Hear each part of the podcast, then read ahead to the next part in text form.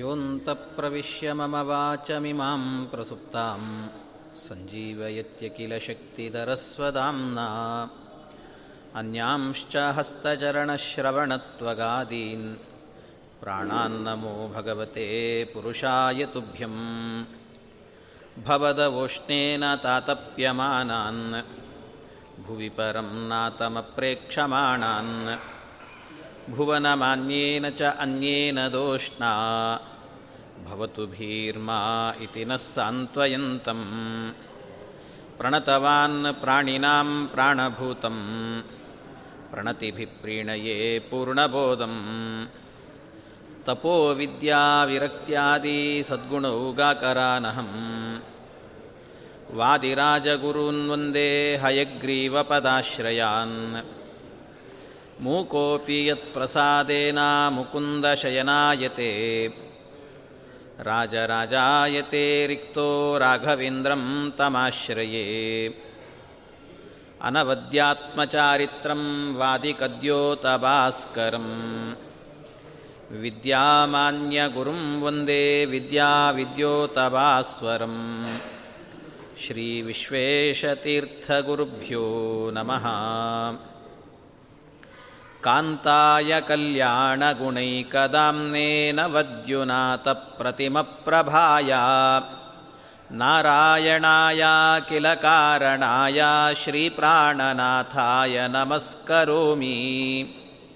अनाकुलं गोकुलमुल्ललासा यत्पालितं नित्यमनाविलात्मा तस्मै नमो नीरदनीलभासे कृष्णाय कृष्णारमणप्रियाय अपि त्रिलोक्या बहिरुल्लसन्ति तमोहरन्ति मुहुरान्तरञ्च दिश्यादृशं नो विशदां जयन्ती मध्वस्य कीर्तिर्दिननाथदीप्तिम् तमोनुदानन्दमवापलोकः तत्त्वप्रदीपाकृतिगो गणेन यदास्य शीतांशुभुवा गुरुंस्तान् त्रिविक्रमार्यान् प्रणमामि वर्यान् मुकुन्दभक्त्यै गुरुभक्तिजायै सतां प्रसत्यै च निरन्तरायै गरीयसीं विश्वगुरोर्विशुद्धां ವಕ್ಷ್ಯಾಮಿ ವಾಯೋರವತಾರಲೀಲಾಂ. ಶ್ರೀ ಗುರುಭ್ಯೋ ನಮಃ. ಹರಿ ಓಂ ಹರಿಹಿ ಓಂ, ಹರಿ ಓಂ. ಶ್ರೀಮದಾಚಾರ್ಯರು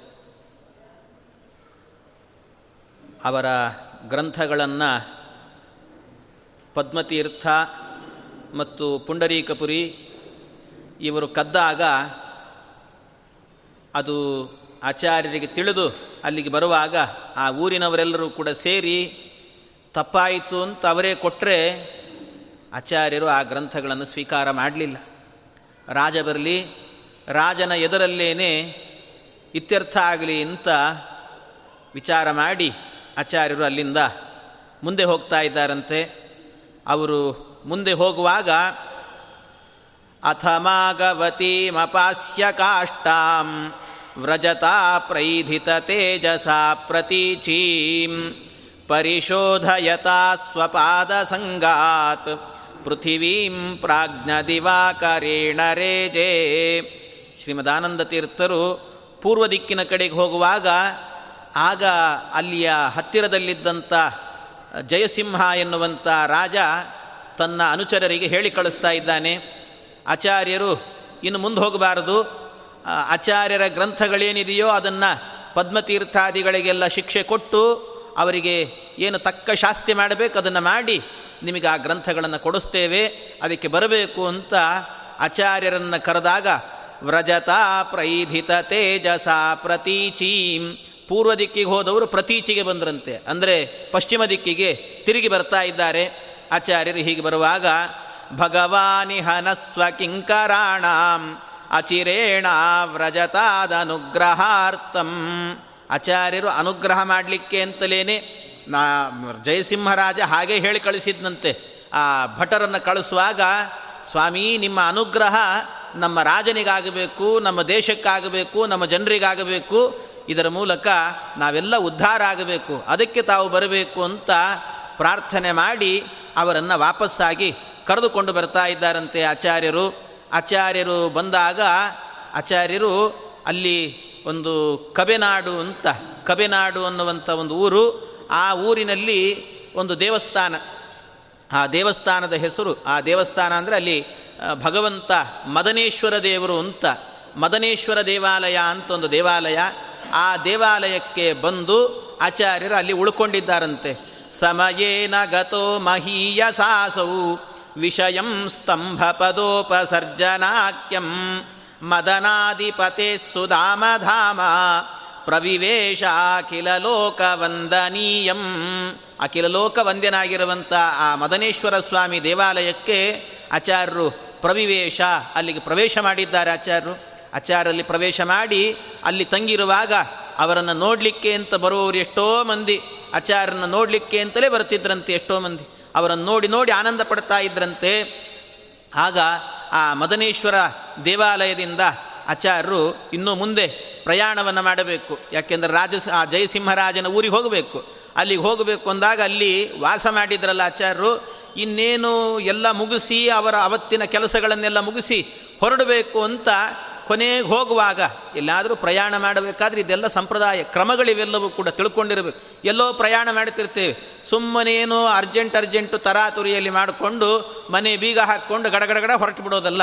ಹೋಗುವಾಗ ಮೊದಲೇನೆ ಸ್ವಲ್ಪ ಧಾವತಿ ಮಾಡಿಕೊಳ್ಳದೇನೆ ಸ್ವಲ್ಪ ಸಮಯ ಇಟ್ಟುಕೊಂಡೇ ಹೋಗಬೇಕಂತೆ. ಸ್ವಲ್ಪ ಸಮಯ ಇಟ್ಟುಕೊಂಡೇನೆ ಹೋಗುವಾಗ ಮನೆಯಲ್ಲಿರುವಂಥ ದೇವರಿಗೆ ಒಂದು ಸರ್ತಿ ನಮಸ್ಕಾರ ಮಾಡಿ, ದೇವರ ದೀಪ ಹಚ್ಚಿದೆಯೋ ಇಲ್ಲೋ ಅಂತ ನೋಡಿ, ಎಲ್ಲ ಮಾಡಿ, ದೇವರ ನಮ್ಮ ಪ್ರಯಾಣ ಸುಖಕರವಾಗಿರಲಿ ಅಂತ ದೇವರಲ್ಲಿ ಪ್ರಾರ್ಥನೆಯನ್ನು ಮಾಡಿಕೊಂಡು ಹೋಗಬೇಕು. ಹೋಗುವಾಗ ಗರುಡಾರೂಢನಾದಂಥ ಭಗವಂತನ ಸ್ಮರಣೆ ಮಾಡಿಕೊಂಡು ಹೋಗಬೇಕು.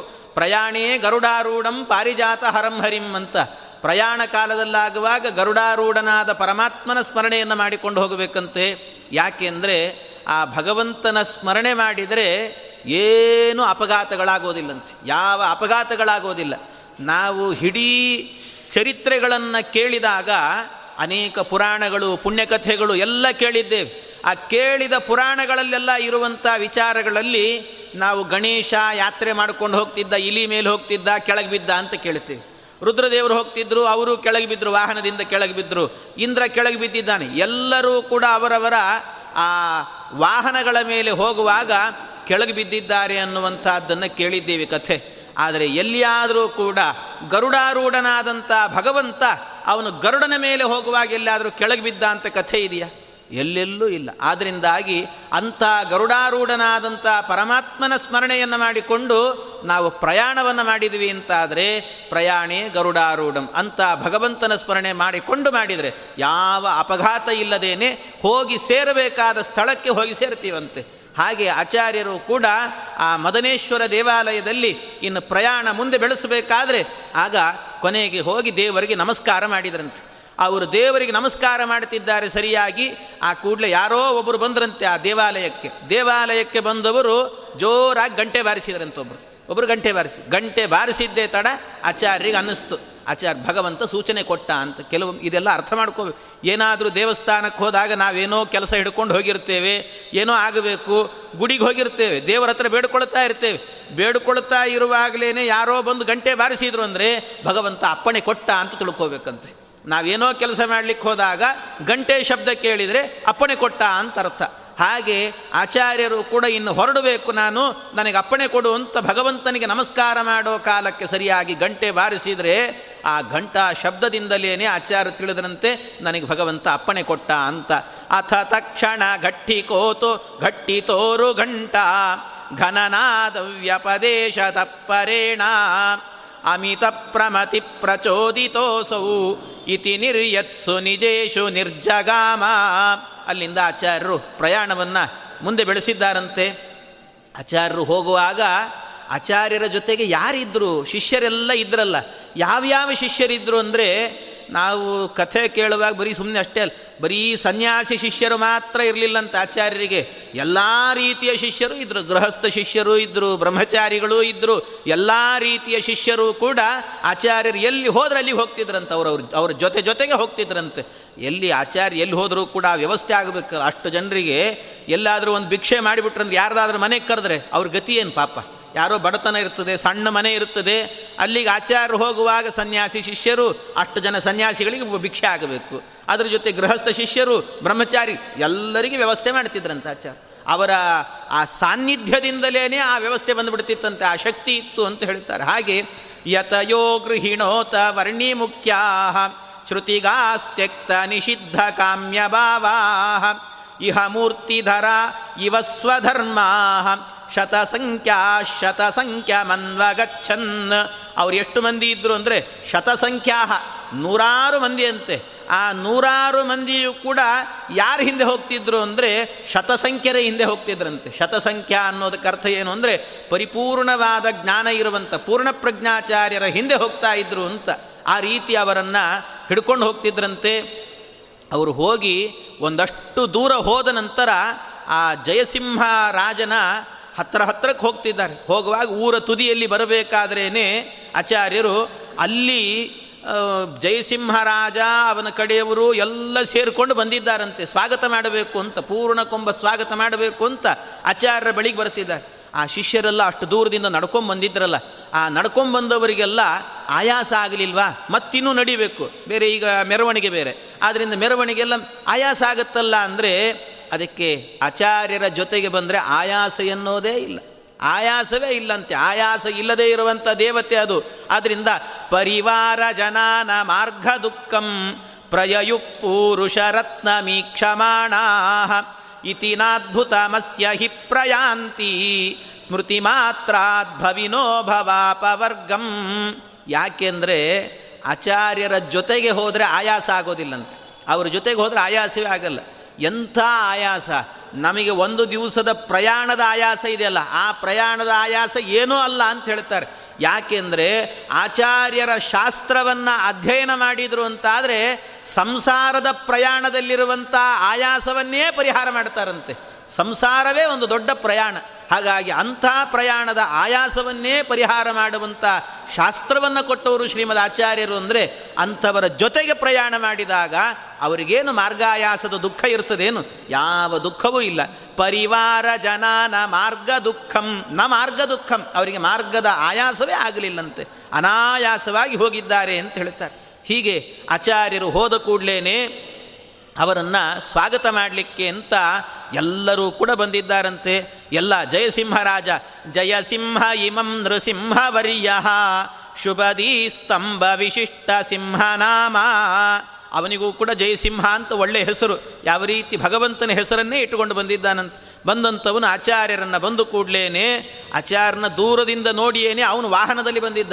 ವಾಹನದಲ್ಲಿ ಬಂದವನು ಕೆಳಗಿಳದಂತೆ ಮೊದಲು ಕೆಳಗಿಳಿದು ಆಚಾರ್ಯರ ಬಳಿ ಓಡಿ ಬಂದು ಅವರ ಪಾದಾರವಿಂದಗಳಿಗೆ ನಮಸ್ಕಾರ ಮಾಡ್ತಿದ್ದಾನೆ. ಅವತೀರ್ಯ ಪುರೈವ ವಾಹನಾತ್ ಸ್ವಾತ್ ಅಪಿ ಮಾರ್ಗಾದಪಸಾರ್ಯ ಸೈನಿಕಾನ್ ಸಹ. ಸಹ ಕೈಶ್ಚನ ಭೂಸುರೈರವಾಪ್ತಃ. ತ್ರಿಜಗತ್ಪೂಜ್ಯ ಪದಾಂತಿಕೇನ ನಾಮ. ಎಂಥ ಪಾದಗಳಿಗೆ ನಮಸ್ಕಾರ ಮಾಡಿದ ಅಂದರೆ ತ್ರಿಜಗತ್ಪೂಜ್ಯ ಪದಾಂತಿಕೆ ತ್ರಿಜಗತ್ ಮೂರು ಲೋಕಗಳಿಂದ ಮಾನ್ಯವಾಗಿರುವಂಥ ಮೂರು ಲೋಕದ ದೇವತೆಗಳೆಲ್ಲ ಪೂಜೆ ಮಾಡುವಂಥ ಆ ಆನಂದ ತೀರ್ಥರ ಪಾದಾರವಿಂದಗಳಿಗೆ ನಮಸ್ಕಾರವನ್ನು ಮಾಡಿದ್ದಾನಂತೆ. ಹೀಗೆ ಅಲ್ಲಿ ನಮಸ್ಕಾರ ಮಾಡಿ ಅವರನ್ನು ಸ್ವಾಗತ ಮಾಡಿಕೊಂಡು ಕರ್ಕೊಂಡು ಹೋಗ್ತಾ ಇದ್ದಾನೆ. ಕರ್ಕೊಂಡು ಹೋಗುವಾಗ ದಾರಿಯಲ್ಲಾಗಬೇಕಾದ್ರೆ ಬೇರೆ ಬೇರೆ ಹಳ್ಳಿ ಜನರೆಲ್ಲ ಬಂದಿದ್ರಂತೆ. ಅಲ್ಲೇ ಅಕ್ಕಪಕ್ಕದಲ್ಲಿದ್ದಂಥ ಊರುಗಳು ಅಂತ ಹೇಳ್ತಾರೆ. ಅದನ್ನು ಇವತ್ತಿನ ಭಾಷೆಯಲ್ಲಿ ಹೇಳೋದಂದರೆ ಪಾಡಿ ಕುಡೆ ಅಂತ ಕರೀತಾರೆ. ಪಾಡಿ ಅಂತ ಒಂದು ಊರು, ಕುಡೆ ಅಂತ ಇನ್ನೊಂದು ಊರಿದೆ ಆ ಊರಿನ ಹಳ್ಳಿಯ ಜನರೆಲ್ಲರೂ ಕೂಡ ಆಚಾರ್ಯರ ಬಗ್ಗೆ ಕೇಳಿದ್ದೀವಿ, ಒಮ್ಮೆ ನೋಡಬೇಕು ಅಂತ ಬರ್ತಿದ್ರಂತೆ. ಎಲ್ಲಿ ಹೋದರೂ ಆಚಾರ್ಯನ ಹೀಗೆ ಅಂತೆ. ಮಧ್ವಾಚಾರ್ಯರನ್ನು ಎಲ್ಲರೂ ಕೇಳಿರ್ತಿದ್ರು, ಅವರ ಮಹಿಮೆ ಏನು ಏನು ಅಂತ ಕೇಳಿರ್ತಿದ್ರು. ಕೇಳಿದವರಿಗೆಲ್ಲ ಕುತೂಹಲ, ಒಮ್ಮೆ ನೋಡಬೇಕು ಅಂತ. ಯಾವುದಾದ್ರೂ ಒಂದು ವಿಚಾರವನ್ನು ಬಹಳ ಕುತೂಹಲ ಭರಿತವಾದ್ದನ್ನು ಕೇಳಿಬಿಟ್ರೆ ಒಮ್ಮೆ ನೋಡಬೇಕು ಅಂತ ಇರ್ತದೆ ನೋಡಿ ಜೀವನದಲ್ಲಿ. ಹಾಗೆ ಆ ಕಾಲದ ಮಂದಿಗೆಲ್ಲರಿಗೂ ಕೂಡ ಆಚಾರನ ಒಮ್ಮೆ ಆದರೂ ನೋಡಬೇಕು ಅಂತ ಇರ್ತಿತ್ತಂತೆ. ಹಾಗೆ ಆಚಾರ್ಯರು ಬರ್ತಾ ಇದ್ದಾರೆ ಅನ್ನಬೇಕಾದ್ರೆ ಎಲ್ಲರೂ ಕೂಡ ಊರಿನ ಸುತ್ತಮುತ್ತಲು ಇರುವಂಥ ಜನರೆಲ್ಲರೂ ಕೂಡ ನರದೇವ ದಿದೃಕ್ಷಯಾ ಸಮೇತ ಉಭಯ ಗ್ರಾಮ ಜನ ಜನಾ ಪರೇ ಚ ಉಪಯಾಂತ ಮನಂತ ಮಾನಸಂ ತಂ ಮುಹುರೈಕ್ಷಂತ ಕುತೂಹಲಾಬ್ಧಿಮಗ್ನಾ ಎಲ್ಲ ಕುತೂಹಲದಿಂದಾಗಿ ಶ್ರೀಮದ್ ಆಚಾರ್ಯರನ್ನು ನೋಡಲಿಕ್ಕೆ ಅಂತ ಓಡೋಡಿ ಬಂದಿದ್ದಾರೆ. ಆಚಾರ್ಯರನ್ನು ಕರ್ಕೊಂಡು ಹೋಗುವಾಗ ಕುದುರೆ ಇಲ್ಲ, ಆನೆ ಇಲ್ಲ, ಏನೊಂದು ಕಾರೋ, ಜೀಪೋ, ಯಾವುದು ಮಾಡಿಲ್ಲ ವ್ಯವಸ್ಥೆಯನ್ನು. ಯಾವ ವ್ಯವಸ್ಥೆ ಇಲ್ಲದೇನೆ ಕಾಲ್ನಡಿಗೆಯಲ್ಲಿ ಕರ್ಕೊಂಡು ಹೋಗ್ತಿದ್ದಾರೆ ಆಚಾರ್ಯನ ಯಾಕೆ ಅಂದರೆ ಆಚಾರ್ಯರ ಆ ದಿವ್ಯವಾದಂಥ ರೂಪವೇ ಹಾಗಿತ್ತಂತೆ ಏನು ಅದ್ಭುತವಾದಂಥ ಕಾಯ ಆಚಾರ್ಯರದ್ದು? ಆಚಾರ್ಯರು ಹೋಗ್ತಾ ಇದ್ದರೆ ಎಲ್ಲರೂ ಅವರ ಸೊಂಟದಿಂದ ಕೆಳಗೆ ಇದ್ರಂತೆ. ಅಷ್ಟು ಎತ್ತರವಾದಂಥ ಒಂದು ಗಾತ್ರ ಆಚಾರ್ಯರದ್ದು. ಅವರನ್ನು ಹೇಳುತ್ತಾರೆ, ಷಣ್ಣವತ್ಯಂಗುಲೋ ಎಸ್ತು ಷಣ್ಣವತ್ಯಂಗುಲ. ಅಂದರೆ ಷಣ್ಣವತ್ಯಂಗುಲ ಅಂದರೆ ಸಾಮಾನ್ಯವಾಗಿ ಎಂಟಡಿ ಅಂತ ಅರ್ಥ. ಎಂಟಡಿ, ಎಂಟು, ಎಂಟೂವರೆ ಅಡಿ ಅಷ್ಟು. ಅಂಥ ಒಂದು ಅಂಗುಲ ಅಷ್ಟು ಎತ್ತರದ ಗಾತ್ರ ಅಂತೆ. ಆಮೇಲೆ ನೆಗ್ರೋದ ಪರಿಮಂಡಲ ಅಂತ ಹೇಳ್ತಾರೆ. ಅವರ ಸುತ್ತಳತೆ ಎಷ್ಟಿತ್ತು ಅಂದರೆ ನಾಲ್ಕಡಿ ಇತ್ತಂತೆ. ನೆಗ್ರೋದ ಪರಿಮಂಡಲ ನಾಲ್ಕಡಿ ಸುತ್ತಳತೆ ಇತ್ತು. ಎಂಟಡಿಗಿಂತಲೂ ಎತ್ತರವಾದಂಥ ದೇಹ, ಅಂಥ ಗಾತ್ರದ ದೇಹದಿಂದ ಆಚಾರ್ಯರು ಹೋಗ್ತಾ ಇದ್ದರೆ ಎಲ್ಲರೂ ಸೊಂಟದಿಂದ ಕೆಳಗಿದ್ದಾರೆ. ಆಚಾರ್ಯರು ಮಾತ್ರ ಎತ್ತರದಲ್ಲಿ ಕಾಣುತ್ತಿದ್ದಾರಂತೆ ಅಂಥ ದಿವ್ಯವಾದಂಥ ರೂಪದಿಂದಾಗಿ ಶ್ರೀಮದ್ ಆಚಾರ್ಯರು ಹೋಗ್ತಾ ಇದ್ದಾರೆ. ಅವರು ಹೋಗುವಾಗ ಪೃಥುವಕ್ಷ ಸಮುನ್ನತಾಂಸ ಭಿತ್ತಿಂ ಗುರುವೃತ್ತಾಯತ ಹೃದಯ ಬಾಹುದಂಡಂ ಪರಮಾರುಣ ಪಾಣಿ ಪಲ್ಲವಾಂತಹ ಸ್ಫುರಿತೋರ್ಧ್ವಧ್ವಜಲಾಂಚನಾದಿವಂತಂ ಆಚಾರ್ಯರು ಹೋಗುವಾಗ ಅವರ ಎದೆಯಲ್ಲಿ, ಅವರ ಎದೆಯೆಲ್ಲ ಕಾಣ್ತಾ ಇದೆ. ವಿಶಾಲವಾದಂಥ ಎದೆ ಅವರ ಹೆಗಲುಗಳು ನೋಡ್ತಾ ಇದ್ದಾರೆ. ಅದ್ಭುತವಾದದ್ದು ಅವರ ತೋಳುಗಳು ನೋಡಿದರೆ ಬಲಿಷ್ಠವಾದಂಥ ತೋಳುಗಳು, ನೀಳವಾಗಿರುವಂಥ, ಮನೋಹರವಾಗಿರುವಂಥ ತೋಳುಗಳಿದ್ದಾವೆ. ಅವರ ಪಾಣಿಪಲ್ಲವ, ಅವರ ಅಂಗೈಗಳನ್ನು ನೋಡಿದರೆ ಕೆಂಪಾಗಿತ್ತಂತೆ. ಕೆಲವರದಲ್ಲಿ ಬಿಳಿಸ್ಕೊಂಡು ಹೋಗಿರ್ತದೆ ಆದರೆ ಆಚಾರ್ಯರ ಕೈ ನೋಡಿದರೆ ಕೆಂಪಾಗಿತ್ತಂತೆ. ಅಂಥ ಅದ್ಭುತವಾದಂಥ ಕೆಂಪಾದ ಕೈಗಳು ಅವರ ಹಣೆ ನೋಡಿದರೆ ಊರ್ಧ್ವಪುಂಡ್ರವನ್ನು ಧರಿಸಿದ್ದಾರೆ. ಆಮೇಲೆ ಚಕ್ರ ಶಂಕ ಏನೆಲ್ಲ ಲಾಂಛನಗಳು, ವೀರ ವೈಷ್ಣವ ಚಿಹ್ನೆ ಅಂತ ಏನು ಕರೀತಾರೆ, ಆ ಎಲ್ಲ ಚಿಹ್ನೆಗಳನ್ನು ಕೂಡ ಧಾರಣೆ ಮಾಡಿಕೊಂಡಿದ್ದಾರೆ ಶ್ರೀಮದ್ ಆಚಾರ್ಯರು. ಇಂಥ ಚಿಹ್ನೆಯಿಂದ ಕೂಡಿರುವಂಥ ಶ್ರೀಮದ್ ಆಚಾರ್ಯರಿಗೆ ಸ್ವಾಗತವನ್ನು ಮಾಡ್ತಾ ಇದ್ದಾರೆ. ಸ್ವಾಗತ ಮಾಡಿ ಅವರನ್ನು ಅರಮನೆ ಕರ್ಕೊಂಡು ಬಂದಿದ್ದಾರಂತೆ. ಅಲ್ಲಿ ಕರ್ಕೊಂಡು ಬಂದಾಗ ಆ ಸಭೆಯಲ್ಲಿ ಎಲ್ಲರೂ ನೋಡ್ತಾ ಇದ್ದಾರೆ. ಎಲ್ಲರೂ ನೋಡುವಾಗಲೇ ಆಚಾರ್ಯನ ನೋಡಬೇಕು ಅಂತ ಬಂದವರು ಭಾಳ ಜನ ಬಂದಿದ್ದರು ಅವರು ಬಂದಾಗ ಆ ಸಂದರ್ಭದಲ್ಲಿ ನನ್ನನ್ನು ನೋಡಲಿಕ್ಕೆ ಬಂದಂಥ ಸಜ್ಜನರಿಗೆಲ್ಲ ಆನಂದ ಆಗಲಿ ಅಂತ ಜಯಸಿಂಹರಾಜನಿಗೆ ಹೇಳಿದ್ರಂತೆ, ಮತ್ತೆ ಸನ್ಮಾನ, ಗಿನ್ಮಾನ ಮತ್ತೆ ನೋಡ್ಕೊಳ್ಳೋಣಂತೆ. ಅದಕ್ಕಿಂತ ಮೊದಲು ನನ್ನನ್ನು ನೋಡಲಿಕ್ಕೆ ಬಂದಂಥ ಭಕ್ತರಿಗೆ ಅವರಿಗೇನು ಫಲಮಂತ್ರಾಕ್ಷತೆ ಕೊಡಬೇಕು ಅದನ್ನು ಕೊಟ್ಟು ಕಳಿಸ್ತೀನಿ. ಆದರೆ ಏನು ಸುಮ್ಮನೆ ಬಂದವರಿಗೆಲ್ಲ ಫಲಮಂತ್ರಾಕ್ಷತೆ ಕೊಟ್ಟು ಕಳಿಸಿಬಿಡೋದಲ್ಲ. ಯಾರು ಬಂದಿರ್ತಾರೋ ಭಕ್ತರು ಅವ್ರಿಗೆ ಹಾಗೇ ಕಳಿಸಬಾರ್ದಂತೆ. ಏನಾದರೂ ಕೂಡ ಜ್ಞಾನಾಮೃತವನ್ನು ಉಣಬಡಿಸ್ಬೇಕಂತೆ. ಏನಾದರೂ ಒಂದಷ್ಟು ಜ್ಞಾನ ಸೇವೆಯನ್ನು ಮಾಡಿಸ್ಬೇಕು, ಜ್ಞಾನಯಜ್ಞ ನಡೀಬೇಕು ಅಂತ. ಅದಕ್ಕೆ ಆಚಾರ್ಯರೇನು ಮಾಡಿದರಂತೆ, ಆ ಸಂದರ್ಭದಲ್ಲಿ ಆಯಿತು, ಜ್ಞಾನಯಜ್ಞ ಮಾಡುತ್ತೇನೆ ಅಂತ ಆಚಾರ್ಯರು ಭಾಗವತದ ವ್ಯಾಖ್ಯಾನವನ್ನು ಮಾಡಿದರಂತೆ. ಆಚಾರ್ಯ, ಭಾಗವತಕ್ಕೆ ವಿಶೇಷ ಅರ್ಥಗಳನ್ನೆಲ್ಲ ಹೇಳುತ್ತಿದ್ದಾರಂತೆ. ಆಚಾರ್ಯರು ಭಾಗವತ ಉಪನ್ಯಾಸವನ್ನು ಮಾಡ್ತಾ ಇದ್ದರೆ ಆಚಾರ್ಯರು ಬರೀ ಉಪನ್ಯಾಸ ಮಾತ್ರ ಮಾಡಿದರಂತೆ. ಆದರೆ ಆ ಹಾಡುಗಳನ್ನು, ಅಂದರೆ ಆ ಶ್ಲೋಕಗಳಿದ್ವಲ್ಲ, ಒಂದೊಂದು ಭಾಗವತದ ಶ್ಲೋಕಗಳು ಅತ್ಯದ್ಭುತವಾಗಿ ರಂಗ ರಂಗಾಗಿ ಅದನ್ನು ವಾಚನ ಮಾಡಿದವರು ಯಾರು ಅಂತ ಹೇಳಿದರೆ ಆಚಾರ್ಯರ ಪ್ರಮುಖ ಶಿಷ್ಯರೊಬ್ಬರು ಹೃಷಿಕೇಶ ತೀರ್ಥರು ಅಂತ ಕರೀತಾರೆ. ಅವರು ಪಲಿಮಾರ ಮಠದ ಮೂಲಯತಿಗಳು. ಪಲಿಮಾರ ಮಠಕ್ಕೆ ಅವರೇ ಮೂಲ. ಇವತ್ತಿನ ಏನು ಪರ್ಯಾಯ ಇದೆ, ಆ ಪರ್ಯಾಯ ವ್ಯವಸ್ಥೆಯೂ ಕೂಡ ಅಲ್ಲಿಂದಲೇ ಆರಂಭ ಆಗ್ತದೆ. ಋಷಿಕೇಶ ತೀರ್ಥರಿಂದಲೇ, ಅಂದರೆ ಫಲಿಮಾರು ಮಠದಿಂದ ಆರಂಭ ಆಗಿ ಪೇಜಾವರ ಮಠಕ್ಕೆ ಕೊನೆಗೊಳ್ಳುತ್ತದೆ. ಈಗ ಮೊನ್ನೆ ಪೇಜಾವರ ಮಠದ, ಆ, ಪರ್ಯಾಯ ಮುಗೀತು, ಈಗ ಮತ್ತೆ ಪರ್ಯಾಯ ಆರಂಭ ಆಗಿದೆ. ಫಲಿಮಾರ ಮಠದ ಆರಂಭ ಆಗಿದೆ. ಅಂದರೆ ಅದು ಮೊದಲನೇ ಪರ್ಯಾಯ ಅಂತ ಅರ್ಥ. ಹಾಗೆ ಆ ಮೊದಲನೇ ಪರ್ಯಾಯದಿಂದ ಆರಂಭ ಆಗ್ತದಂತ ಅಂಥ ಮಹನೀಯರು, ಅವರು ಶ್ಲೋಕವನ್ನು ಹೇಳ್ತಾ ಇದ್ರಂತೆ, ಆಚಾರ್ಯರು ವ್ಯಾಖ್ಯಾನವನ್ನು ಮಾಡ್ತಿದ್ರಂತೆ. ಅಂದ್ರೇನು ಆಚಾರ್ಯರಿಗೆ ಶ್ಲೋಕ ಹೇಳಲಿಕ್ಕೆ ಒಳ್ಳೆ ಸಂಗೀತಮಯವಾಗಿ ಹೇಳಲಿಕ್ಕೆ ಬರ್ತಾ ಇರಲಿಲ್ಲ ಅಂತ ತಿಳ್ಕೊ, ಹಿಂದೆನೇ ಬಂದಿದೆ. ಆಚಾರ್ಯರು ಸಂಗೀತವನ್ನು ಹೇಳ್ತಾ ಇದ್ರು ಅಂತ. ಒಳ್ಳೆ ಗಾನಕುಶಲರು ಅನ್ನುವಂಥದ್ದು. ಹಾಗಾಗಿ ಅಂಥ ಅದ್ಭುತವಾದಂಥ ಆಚಾರ್ಯರು, ಅವದತ್ಸ ಕಥಾಮ್ರತಾಂಗಪಾಣೇ ಭಗವಾನ್ ಭಾಗವತೆ ಪವಾ, ಭವಾಪಹಂತ್ರೀಂ, ಅನುರೂಪ ಗುಣಸ್ವರಾದಿಭಾಜಾ ನಿಜ ಶಿಷ್ಯ ಪ್ರವರೇಣ ವಾಚ್ಯಮಾನೇ. ನಿಜ ಶಿಷ್ಯ ಪ್ರವರೇಣ ವಾಚ್ಯಮಾನಿ ಅಂತಾರೆ. ನಿಜ ಶಿಷ್ಯರು ಅಂದರೆ ಪ, ಆ ಫಲಿಮಾರು ಮಠದ ಹೃಷಿಕೇಶ ತೀರ್ಥರು. ಎಂಥ ಮಹನೀಯರು ಅಂದರೆ ಅವರು ಫಲಿಮಾರು ಮಠದ ಹೃಷಿಕೇಶ ತೀರ್ಥರು. ಆಚಾರ್ಯರ ವಿಶೇಷ ಅನುಗ್ರಹಕ್ಕೆ ಪಾತ್ರರಾದವರಂತೆ. ಯಾಕೆಂದರೆ ಅವರು ಆಚಾರ್ಯರು ಏನು ಗ್ರಂಥಗಳನ್ನು ಕೊಟ್ಟಿದ್ದಾರೆ, ಆ ಸರ್ವಮೂಲ ಗ್ರಂಥಗಳು ಅಂತ ಆ ಎಲ್ಲ ಗ್ರಂಥಗಳನ್ನು ಕೂಡ ಅವರೇ ಕೈಯಾರೆ ಬರೆದಿಟ್ಟಿದ್ದಾರಂತೆ. ಋಷಿಕೇಶ ತೀರ್ಥರೇನೆ ಇಡೀ ಸರ್ವಮೂಲ ಗ್ರಂಥಗಳನ್ನು ಅವರು ಇವತ್ತಿಗೂ ಕೂಡ ಸಿಗುತ್ತೆ. ಅದು ತುಳು ಲಿಪಿಯಲ್ಲಿ ಇದೆ. ತುಳುವಿನ ಲಿಪಿ ಇದೆ. ತುಳುವಿಗೆ ಬಹಳ ಜನ ಗೊತ್ತೇ ತುಳುವಿಗೆ ಒಂದು ಲಿಪಿನೇ ಇಲ್ಲ ಅಂತ ತಿಳ್ಕೊಂಡಿದ್ದು. ಬರೀ ಭಾಷೆ ಮಾತ್ರ ಅದು ಲಿಪಿ ಇಲ್ಲ ಅಂತ ತಿಳ್ಕೊಂಡು ತುಳುವಿಗೂ ಕೂಡ ಒಂದು ಲಿಪಿ ಇದೆ. ಆ ತುಳುವಿನ ಲಿಪಿಯಲ್ಲಿ ಆಗಬೇಕಾದ್ರೆ ಇಡೀ ಆಚಾರ್ಯರ ಸರ್ವಮೂಲ ಗ್ರಂಥಗಳನ್ನೆಲ್ಲ ಬರೆದಿಟ್ಟಿದ್ದಾರೆ. ಅಂಥ ವಿಶಿಷ್ಟರಾದಂಥ ವ್ಯಕ್ತಿತ್ವವುಳ್ಳವರು ಆ ಋಷಿಕೇಶ ತೀರ್ಥರು ಅವರಾಗುವಾಗ ಇಲ್ಲಿ ವಿಶೇಷವಾಗಿ ವಾಚನ ಮಾಡ್ತಾ ಇದ್ದರು ಆಚಾರ್ಯರು ಅದನ್ನು ಪ್ರವಚನ ಮಾಡ್ತಾ ಇದ್ರಂತೆ. ವಾಚನ ಪ್ರವಚನ ಅಂತ. ಹೀಗೆ ಇಬ್ಬರದ್ದು ಕೂಡ ಅದ್ಭುತವಾಗಿತ್ತು ಅಂತ ಹೇಳ್ತಾರೆ. ಈ ಪ್ರಸಂಗದಲ್ಲಿ ಇವರೆಲ್ಲ ಮುಗಿಸಿದ ನಂತರ ಅಲ್ಲಿಗೆ ಆಚಾರ್ಯರು ವ್ಯಾಖ್ಯಾನ ಮಾಡುತ್ತಾ ಇರುವಾಗ ಇನ್ನೇನು ಮುಗಿತಾ ಇದೆ ಅನ್ನುವಾಗ ಅಲ್ಲಿಗಾಗುವಾಗ ಆ ತ್ರಿವಿಕ್ರಮ ಪಂಡಿತಾಚಾರ್ಯರು. ತ್ರಿವಿಕ್ರಮ ಪಂಡಿತಾಚಾರ್ಯರು ಅಂದರೆ ನಾರಾಯಣ ಪಂಡಿತಾಚಾರ್ಯ. ಈ ಗ್ರಂಥಕರ್ತೃಗಳಾದಂಥ ನಾರಾಯಣ ಪಂಡಿತಾಚಾರ್ಯರ ತಂದೆ. ಆ ತಂದೆ ಆದಂಥ ತ್ರಿವಿಕ್ರಮ ಪಂಡಿತರು ಬಂದ್ರಂತೆ, ಸುತಪಕ್ಕವಿತಾದಿ ಸದ್ಗುಣಾನಾಂ, ಲಿಕುಚಾನಾಂ, ಕುಲಜೋಂಗಿರೋನ್ವಯಾನಾಂ, ಅಭವದ್ಗುಹ ಗುಹ ನಾಮ ಕೋ ವಿಪಶ್ಚಿತ್ ಕವಿವರಿಯೋ ಖಿಲವಾದಿ ವಂದನೀಯ. ಅವರಿಗೆ ತ್ರಿವಿಕ್ರಮ ಪಂಡಿತ ಅಂತ ಹೆಸರಂತೆ. ತ್ರಿವಿಕ್ರಮ ಪಂಡಿತಾಚಾರ್ಯ. ಯಾಕೆ ಅಂದರೆ ವಿಕ್ರಮರವರು ಮೂರರಲ್ಲಿ ವಿಕ್ರಮವನ್ನು ಸಾಧಿಸಿದ್ರಂತೆ. ಒಳ್ಳೆ ಪರಾಕ್ರಮವನ್ನು ಸಾಧಿಸಿದರು ಮೂರರಲ್ಲಿ. ಮೂರು ವಿಚಾರದಲ್ಲಿ ಯಾವುದದು ಅಂದರೆ, ಒಂದು ವೇದ, ವೇದಾಂತ ಮತ್ತೊಂದು ಕವಿತೆ. ಈ ಮೂರರಲ್ಲಿ ಕಾವ್ಯದಲ್ಲಿ, ವೇದದಲ್ಲಿ, ವೇದಾಂತದಲ್ಲಿ, ಕಾವ್ಯದಲ್ಲಿ ಈ ಮೂರರಲ್ಲೂ ಕೂಡ ವಿಶೇಷವಾದಂಥ ಪರಾಕ್ರಮವನ್ನು ಬೇರೆ ಗೊತ್ತಿರಲಿಲ್ಲ ಅಂತಲ್ಲ. ಇದು ವಿಶೇಷವಾಗಿ ಗೊತ್ತಿತ್ತಂತೆ. ಹಾಗಾಗಿ ಈ ಮೂರರಲ್ಲೂ ಕೂಡ ವಿಶೇಷವಾಗಿ ಪರಿಣಿತಿಯನ್ನು ಪಡೆದವರಾದ್ರಿಂದಾಗಿ ಅವರಿಗೆ ವಿಶೇಷವಾದಂಥ ಅನುಗ್ರಹ ಅಂತ ಹೇಳ್ತಾರೆ ಅವರು ಮೂರರಲ್ಲೂ ಕೂಡ ಪರಾಕ್ರಮಿಗಳಾದ್ರಿಂದ ತ್ರಿವಿಕ್ರಮ ಅಂತ ಹೆಸರಿಟ್ಟಿದ್ರಂತೆ. ಅವರು ಎಂಥ ಮಹನೀಯರು ಅಂದರೆ ಅವರೇ ಹೇಳ್ತಾರೆ ಅವರ ಹಿಂದಿನವರೆಲ್ಲರೂ ಕೂಡ ಹೇಳ್ತಿದ್ರಂತೆ ಅವರ ತಂದೆಯ ಬಗ್ಗೆ. ಆ, ಅವರು ಸಣ್ಣ ಕೂಸಿರುವಾಗಲೇ ನಾನು ಮೊದಲನೇ ದಿವಸ, ಸಣ್ಣ ಕೂಸಿರುವಾಗಲೇ ಕಾವ್ಯವನ್ನು ಬರೀತಿದ್ರಂತೆ. ಇನ್ನೂ ಎಂಥ ಕಾಲ ಅಂದರೆ ಆ ಮಕ್ಕಳಿಗೆ ಸರಿಯಾಗಿ ಇನ್ನೂ ತೊದಲು ನುಡಿಯನ್ನು ಮುದ್ದು ಮುದ್ದಾಗಿ ಮಾತಾಡ್ಲಿಕ್ಕೆ ಬರೋದಿಲ್ಲಂತೆ. ಅಂಥ ವಯಸ್ಸಂತೆ ತ್ರಿವಿಕ್ರಮ ಪಂಡಿತಾಚಾರ್ಯರು. ಮುದ್ದು ಮುದ್ದಾಗಿ ತೊದಲು ನುಡಿಯೂ ಮಾತಾಡಲಿಕ್ಕೆ ಬರದೇ ಇರುವಂಥ ವಯಸ್ಸಿನಲ್ಲಾಗಬೇಕಾದ್ರೆ ತ್ರಿವಿಕ್ರಮ ಪಂಡಿತಾಚಾರ್ಯರು ಕಾವ್ಯ ಬರಿತಾ ಇದ್ರಂತೆ. ಅದು ಹೇಳಿದ್ದಾರೆ, ಕಲಭಾಷಣ ಏವ ಸೂರಿಪೋತಃ ಕವಿರಾಸೀದ್ ಅನವದ್ಯ ಪದ್ಯವಾದಿ ಅವಭಾತಿ ನನು ಪ್ರಭಾ ಪ್ರಭಾವಿ, ಭಗವಾನ್ ಬಾಲತರೋಪಿ ತಿಗ್ಮ ಬಾನು ಅದನ್ನ ಅವರು ತ್ರಿವಿಕ್ರಮ ಪಂಡಿತಾಚಾರ್ಯರು ಬರೆದಿರುವಂಥದ್ದು ಮೊನ್ನೆ ಹೇಳಿದ್ದೇನೆ, ನೆನಪಿಸ್ತೇನೆ ಸುಮ್ಮನೆ ಎಂಥ ಅದ್ಭುತವಾದಂಥ ಕಾವ್ಯ. ಅವರು ಚಿಕ್ಕ ವಯಸ್ಸಿನಲ್ಲಿ ಅನೇಕ ಕಾವ್ಯಗಳನ್ನು ಬರೆದಿದ್ದರು ಎಲ್ಲವೂ ಉಪಲಬ್ಧಿ ಇಲ್ಲ.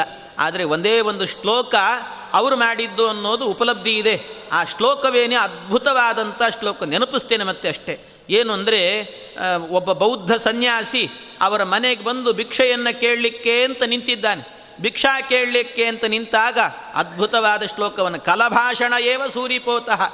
ಇನ್ನೂ ಕೂಡ ತೊದಲು ನುಡಿಯನ್ನಾಡುವಂಥ ವಯಸ್ಸಿನಲ್ಲಾಗುವಾಗ ಶ್ಲೋಕ ಮಾಡಿದರಂತೆ ಸಂಸ್ಕೃತ ಶ್ಲೋಕವನ್ನು. ಬಂದಂಥ ಬೌದ್ಧ ಸನ್ಯಾಸಿಗೆ ಮುಂದಕ್ಕೆ ಹೋಗು ಅಂತ ಹೇಳಿಲ್ಲ. ಶ್ಲೋಕದ ಮೂಲಕ ಹೇಳಿದ್ರಂತೆ. ಅವನಿಗೆ ಭಿಕ್ಷೆ ಹಾಕಿದ್ರೂ ಅಷ್ಟು ಆನಂದ ಆಗ್ತಿರಲಿಲ್ಲ. ಹಾಕದೇ ಇದ್ದರೂ ಕೂಡ ಅಷ್ಟು ಆನಂದ ಆಯ್ತಂತೆ. ಅದು ಪರಮಾನಂದ ಆಗೋಯ್ತಂತೆ ಅವನಿಗೆ. ಅಷ್ಟು ಅದ್ಭುತವಾದದ್ದು, ಏಕಕ್ಷಪಣಕ ಶಾಖಾಹರ್ತ ಅತ್ರ ಕ್ಷಪಣಕ ದಶಶಾಕಾಶಾಹ ಯತ್ರ ಕ್ಷಪಣಕ ದಶಶಾಕಾಶಾಹ ತತ್ರ ಕ್ಷಪಣಕ ಶಾಖಾ ಶಾಖಾ ಈ ರೀತಿಯಲ್ಲಿ ಶ್ಲೋಕವನ್ನು ರಚನೆ ಮಾಡಿದರು. ಎಲ್ಲಿ ಯಾವ ಮನೆಯಲ್ಲಾಗಬೇಕಾದರೆ ಎತ್ರ ಏಕಕ್ಷಪಣಕ ಶಾಖಾಹರ್ತ ಯಾವ ಮನೆಯಲ್ಲಿ ಶಾಖ ಅಂದರೆ ಈ ಪಲ್ಯಕಾಯಿ ಅಂದರೆ ತರಕಾರಿಗಳು ಅಂತ ಅರ್ಥ. ಆ ತರಕಾರಿಗಳನ್ನು ತರುವವನು ಒಬ್ಬನು, ಯಾವ ಮನೆಯಲ್ಲಿ ಅದನ್ನೆಲ್ಲವನ್ನು ಸಂಪಾದನೆ ಮಾಡುವವನು, ಅಂಥ ಮನೆಯಲ್ಲಿ ತಿನ್ನುವವರು ಹತ್ತಾರು ಮಂದಿ, ಅಂಥ ಮನೆಯಲ್ಲಿ ತಿನ್ನುವವರು ಹತ್ತಾರು ಮಂದಿ, ಸಂಪಾದನೆ ಮಾಡುವವನು ಒಬ್ಬನು ಅಂತಾದರೆ ಅಂಥ ಮನೆಗೆ ಬಂದು ಭಿಕ್ಷೆ ಕೊಡು ಅಂತ ಕೇಳ್ತಿದ್ದೀಯಲ್ಲ, ಏನಿದು ಅಂತ ಹೇಳಿದ್ರಂತೆ. ಇಷ್ಟು ಹೇಳಿದ್ರಿಂದಲೇ ಅರ್ಥ ಆಗೋಯ್ತು ಅವನು. ಮುಂದಕ್ಕೆ ಹೋಗು ಅಂತ ಹೇಳಬೇಕಾಗಿಲ್ಲ ಅವನಿಗೆ. ಈ ರೀತಿ ಕಾವ್ಯಮಯವಾಗಿ ಹೇಳಿದ್ರಿಂದಲೇ ನಾನು ಮುಂದಕ್ಕೆ ಹೋಗಬೇಕು ಅಂತ ಗೊತ್ತಾಯಿತು. ಹೋಗುವಾಗ ನೀನು ಭಿಕ್ಷೆ ಹಾಕಿದ್ರೂ ಇಷ್ಟು ಆನಂದ ಆಗ್ತಿರಲಿಲ್ಲ. ಭಿಕ್ಷೆ ಹಾಕದೇನೆ ಈ ಮಾತು ಹೇಳಿದೆಲ್ಲ. ಪರಮಾನಂದ ಆಯಿತು ನನಗೆ ಅಂತ ಹೇಳಿ ಅಷ್ಟು ಆನಂದದಿಂದ ಹೋದರು ಅಂತ ಹೇಳ್ತಾರೆ. ಅಂಥ ಒಂದು ವಿಶಿಷ್ಟವಾದಂಥ ಶಕ್ತಿ ಆ ತ್ರಿವಿಕ್ರಮ ಪಂಡಿತಾಚಾರ್ಯರಲ್ಲಿ ಇತ್ತು ಅಂತ ಹೇಳುತ್ತಾರೆ. ಅವರು ಆ ಚಿಕ್ಕ ವಯಸ್ಸಿನಲ್ಲೇ ಒಂದು ಕಾವ್ಯ ಬರೆದಿದ್ದಾರೆ. ಆ ಕಾವ್ಯ ಇವತ್ತಿಗೂ ಉಪಲಬ್ಧಿ ಇದೆ. ಅದನ್ನು ಉಷಾಹರಣ ಅಂತ ಕರೀತಾರೆ. ಉಷಾಹರಣ ಅಂತ ಒಂದು ಕಾವ್ಯ, ಅದನ್ನಾಗುವಾಗ ಭಗವಂತನ ಕೃಷ್ಣ ಪರಮಾತ್ಮನ ಮೊಮ್ಮಗ ಅನಿರುದ್ಧ ಅಂತ. ಆ ಅನಿರುದ್ಧ ಆಗುವಾಗ ಉಷಾದೇವಿಯನ್ನು ವಿವಾಹ ಮಾಡಿಕೊಳ್ತಾನೆ. ಆ ಉಷಾದೇವಿಯನ್ನು ವಿವಾಹ ಮಾಡಿಕೊಳ್ಳುವಾಗ ಅಲ್ಲೇನು ಪ್ರಸಂಗಗಳು ನಡೆಯುತ್ತೆ? ಆ ಪ್ರಸಂಗಗಳನ್ನು ಸೇರಿಸಿಕೊಂಡು ಉಷಾಹರಣ ಅನ್ನುವಂಥ ಒಂದು ಕಾವ್ಯವನ್ನು ಬರೆದಿದ್ದಾರೆ ಆ ತ್ರಿವಿಕ್ರಮ ಪಂಡಿತಾಚಾರ್ಯರು. ಅದು ಕೂಡ ಅದ್ಭುತವಾಗಿದೆ. ತ್ರಿವಿಕ್ರಮ ಪಂಡಿತಾಚಾರ್ಯರಿಗೆ ಮೊದಲಿಂದಲೂ ಕೂಡ ಏನು ಅಂದರೆ ಅದ್ವೈತದಲ್ಲಿ ಭಾರೀ ಅಂದರೆ ವಿದ್ಯೆ ಅವರಿಗೆ. ಎಷ್ಟು ಜ್ಞಾನ ಸಂಪಾದನೆ ಮಾಡಿಕೊಂಡಿದ್ರು ಅಂದರೆ ಅಷ್ಟು ಜ್ಞಾನ ಇತ್ತಂತೆ ಅದ್ವೈತದಲ್ಲಿ. ಅಷ್ಟು ಜ್ಞಾನ ಇದ್ದರೂ ಕೂಡ ಅವರ ತಂದೆ ಅವರ ತಂದೆ ಅಂದರೆ ಸುಬ್ರಹ್ಮಣ್ಯ ಪಂಡಿತರು ಅಂತ ವಾಯುಸ್ತುತಿಯಲ್ಲಿ ಸುಬ್ರಹ್ಮಣ್ಯಾಕ್ಯ ಸೂರೇಹೆ ಅಂತ ಹೇಳ್ತಾರೆ. ಸುಬ್ರಹ್ಮಣ್ಯಾಕ್ಯ ಸೂರೇಹೆ. ಆ ಜ್ಞಾನಿಗಳ ಮಗ ಇವರು ಅಂತ ಹೇಳ್ಕೊಂಡಿದ್ದಾರೆ ಅವರೇ. ಹಾಗಾಗಿ ಸುಬ್ರಹ್ಮಣ್ಯರ, ಸುಬ್ರಹ್ಮಣ್ಯ ಪಂಡಿತರ ಮಗ. ಆ ಸುಬ್ರಹ್ಮಣ್ಯ ಪಂಡಿತರು ಒಮ್ಮೆ ತ್ರಿವಿಕ್ರಮ ಪಂಡಿತಾಚಾರ್ಯರನ್ನು ಏಕಾಂತದಲ್ಲಿ ಕರೆದಿದ್ರಂತೆ. ಏಕಾಂತದಲ್ಲಿ ಕರೆದು ಅವರಿಗೆ ಹೇಳಿದ್ರಂತೆ. ಶೃಣುವಾಚ ಮಿಮಾಂ ವಿಚಾರಿತಾರ್ಥಾಂ. ನಕಲೌ ನಿರ್ಗುಣ ಭಾವನಾ ಸುಖಾಯ. ಇತಿ ಗೌಣ ವಿಮುಕ್ತಯೇ ಗುಣಾಢ್ಯಂ ಸ್ಮರದೇವಂ ಸುತವಾಸುದೇವಮೇವಾ ಅದಕ್ಕೆ ಹೇಳ್ತಿದ್ರಂತೆ ಅವರು ಏಕಾಂತದಲ್ಲಿ ಕರೆದು, ಮಗನೇ, ನಾನು ಈ ಅದ್ವೈತ ಶಾಸ್ತ್ರವನ್ನೇ ಓದಿದ್ದೇನೆ, ಎಷ್ಟೋ ವರ್ಷಗಳಿಂದ ತಿಳ್ಕೊಂಡಿದ್ದೀನಿ, ಆದರೆ ಯಾಕೋ ಏನೋ ಗೊತ್ತಿಲ್ಲ, ಈ ಶಾಸ್ತ್ರದಲ್ಲಿ ನನಗೆ ದೃಢವಾದ ನಂಬಿಕೆ ಬರ್ತಾ ಇಲ್ಲ ಅಂದ್ರಂತೆ. ದೃಢವಾದ ನಂಬಿಕೆ ಬರುತ್ತಿಲ್ಲ. ಎಲ್ಲ ಕಡೆಯಲ್ಲೂ ಕೂಡ ಧ್ಯಾನ ಮಾಡಬೇಕು ಅಂತ ಪುರಾಣಗಳಲ್ಲಿ ಹೇಳಿದೆ. ಎಲ್ಲ ಕಡೆಯಲ್ಲಿ ಮಹಾಭಾರತಾದಿಗಳಲ್ಲಿ ಹೇಳಿದೆ. ಎಲ್ಲ ವೇದಗಳಲ್ಲಿ ಧ್ಯಾನ ಅಂತ ಹೇಳಿದ್ದಾರೆ. ಎಲ್ಲಿ ತನಕ ಗಾಯತ್ರಿ ಮಂತ್ರವನ್ನು ಜಪ ಮಾಡಬೇಕಾದರೂ ಕೂಡ ಅದಕ್ಕೂ ಕೂಡ ಧ್ಯಾನ ಅಂತಿದೆ. ಇಷ್ಟೆಲ್ಲ ಇರುವಾಗ ಧ್ಯಾನ ಅನ್ನುವ ಪ್ರಕ್ರಿಯೆ ಬಂದಾಗ ಧ್ಯಾನವನ್ನು ಮಾಡಬೇಕು ಅಂದರೆ ಮೆಡಿಟೇಷನ್ ಮಾಡಬೇಕು ಅಂದರೆ ಹೇಗೆ ಮಾಡಬೇಕು? ಯಾವ ರೀತಿ ಮಾಡಬೇಕು ಅಂತ ಕೇಳಿದರೆ ಏನು ಸುಮ್ಮನೆ ಕತ್ತಲು ಕೋಣೆಯಲ್ಲಿ ಕೂತ್ಬಿಟ್ರೆ ಅದೇ ಧ್ಯಾನ ಆಗ್ತದೇನು ಅಥವಾ ಒಂದು ಕೋಣೆಯಲ್ಲಿ ಯಾರು ಶಬ್ದ ಮಾಡದೇನೆ ಸುಮ್ಮನೆ ಕೂತ್ಕೊಂಡ್ಬಿಟ್ರೆ ಅದೇ ಧ್ಯಾನ ಆಗ್ತದೇನು ಅದು ಧ್ಯಾನ ಅಲ್ಲ. ಮತ್ತೇನು? ಒಳ್ಳೆ ರೂಪವನ್ನು, ಭಗವಂತನ ರೂಪವನ್ನು ಚಿಂತನೆ ಮಾಡಬೇಕು. ಆ ಭಗವಂತನ ಆಕಾರವನ್ನು ನಮಗೇನು ಗೊತ್ತೋ ಅದನ್ನೇ. ಗಾಯತ್ರಿ ಮಂತ್ರದ ಧ್ಯಾನ ಮಾಡ್ತೇವೋ, ಒಂದು ದಿವಸ ಧ್ಯಾನ ಮಾಡಿ ನೋಡಿಬೇಕಾದ್ರೆ ಸೂರ್ಯಮಂಡಲವನ್ನು ತೆಗೆದುಕೊಂಡು ಬಂದು ಕಲ್ಪನೆ ಮಾಡಿಕೊಳ್ಬೇಕು. ಸೂರ್ಯಮಂಡಲವನ್ನೇ ತೆಗೆದುಕೊಂಡು ಬಂದು ನಮ್ಮ ಹೃದಯದಲ್ಲಿ ಇಟ್ಕೊಳ್ಬೇಕಂತೆ ಉಡುಪಿ ಕೃಷ್ಣನನ್ನೇ ಕಿತ್ತುಕೊಂಡು ಬಂದು ಆ ಸೂರ್ಯಮಂಡಲದ ಮಧ್ಯದಲ್ಲಿಡಬೇಕಂತೆ. ಅಷ್ಟು ಇಟ್ಟು ಕಲ್ಪನೆ ಮಾಡಿಕೊಂಡು ಹತ್ತು ಗಾಯತ್ರಿ ಮಂತ್ರವನ್ನು ಶ್ರದ್ಧೆಯಿಂದ ಮಾಡಿ. ಅದೇ ಅದ್ಭುತ ಅಂತ ಅನಿಸಿ ಹೋಗುತ್ತೆ. ಅಷ್ಟೇ ಮಾಡಿದರೂ ಕೂಡ ಪರಮಾನಂದವಾಗತ್ತಂತೆ. ಅಂಥದ್ದು ಅದ್ಭುತವಾದದ್ದು ಆ ಧ್ಯಾನವನ್ನು ಮಾಡಬೇಕು ಅಂತಾದರೆ ಭಗವಂತನಿಗೆ ಒಂದು ರೂಪ ಇರಬೇಕು, ಆದರೆ ಅದ್ವೈತ ಶಾಸ್ತ್ರದಲ್ಲಾಗಬೇಕಾದ್ರೆ ಭಗವಂತನಿಗೆ ರೂಪವೇ ಇಲ್ಲ ಅಂತ ಹೇಳ್ತಾರೆ. ನಕಲವು ನಿರ್ಗುಣ ಭಾವನಾ ಸುಖಾಯ. ನಿರ್ಗುಣ ಭಾವನ, ಅದರಲ್ಲಿ ನಿರ್ಗುಣ, ನಿರಾಕಾರ ಅಂತ ಭಗವಂತನನ್ನು ಹೇಳ್ತಾ ಇದ್ದಾರೆ. ಹೀಗೆ ಹೇಳಿದರೆ ಹೇಗೆ ಅರ್ಥ ಮಾಡಿಕೊಳ್ಬೇಕು? ಯಾವ ರೀತಿ ಅವನನ್ನು ಧ್ಯಾನ ಮಾಡಬೇಕು? ಧ್ಯಾನವೇ ಮಾಡಲಿಕ್ಕಾಗೋದಿಲ್ಲ. ಆದ್ದರಿಂದ ಈ ವಿಚಾರದಲ್ಲಿ, ಈ ಅದ್ವೈತ ಶಾಸ್ತ್ರದಲ್ಲಿ ನನಗೆ ಪೂರ್ಣವಾದಂಥ ವಿಶ್ವಾಸ ಇಲ್ಲ. ಆದ್ದರಿಂದ ನೀನು ಏನಾದರೂ ಮಾಡಿ ಈ ನನಗೆ ಇದರಲ್ಲಿ ಅಂತೂ ನನಗೆ ವಿಶ್ವಾಸ ಹುಟ್ಟಿಲ್ಲ, ನೀನಾದರೂ ಕೂಡ ಉದ್ಧಾರ ಆಗುವಂಥ ಮಾರ್ಗ ಯಾವುದಿದೆಯೋ ಯಾವುದು ಭಗವಂತನ ಗುಣಗಾನವನ್ನು ಕೀರ್ತನೆ ಮಾಡುತ್ತೆ, ಅಂಥದ್ದನ್ನು ಎಲ್ಲರೂ ಕೂಡ ಭಗವಂತನಿಗೆ ಗುಣಗಳಿದ್ದಾವೆ, ಅವನು ನಿರ್ಗುಣನಲ್ಲ, ಅವನಿಗೆ ಆಕಾರ ಇದೆ ಅಂತ ಹೇಳುವಂಥ ಶಾಸ್ತ್ರ ಯಾವುದಿದೆಯೋ ಅಂಥ ಶಾಸ್ತ್ರವನ್ನೇ ನೀನು ಕೂಡ ಭಜನೆ ಮಾಡು, ಅದನ್ನೇ ಸ್ಮರಣೆ ಮಾಡು. ಸ್ಮರದೇವಂ ಸುತವಾಸುದೇವಮೇವಾ ಇಂಥದ್ದನ್ನು ಮಾಡು ಅಂತ ಅವರಿಗೆ ಹೇಳಿದೆ. ಇತಿ ತಾತ ವಚೋ ನಿಶಮ್ಯ ಕಿಂಚಿತ್, ತರಲಾತ್ಮಾಪಿ ವಿಚಾರ್ಯ ಶಾಸ್ತ್ರಸಾರಂ ಪರಮೇವ ಸ ಪಾರಮಾರು ರುಕ್ಷು ವಿಗುಣೋಪಾಸ್ತಿ ಮುಪಾಶೃಣೋತ್ಪರೇಭ್ಯ ಅದಕ್ಕೆ ಇಷ್ಟು ತಾತವಚನ ಅವರ ತಂದೆಯವರ ಮಾತನ್ನು ಕೊನೆ ಕೊನೆ ಕಾಲದಲ್ಲಾಗಬೇಕಾದ್ರೆ ಇದನ್ನೆಲ್ಲ ಕೇಳಿದ್ದಂತೆ.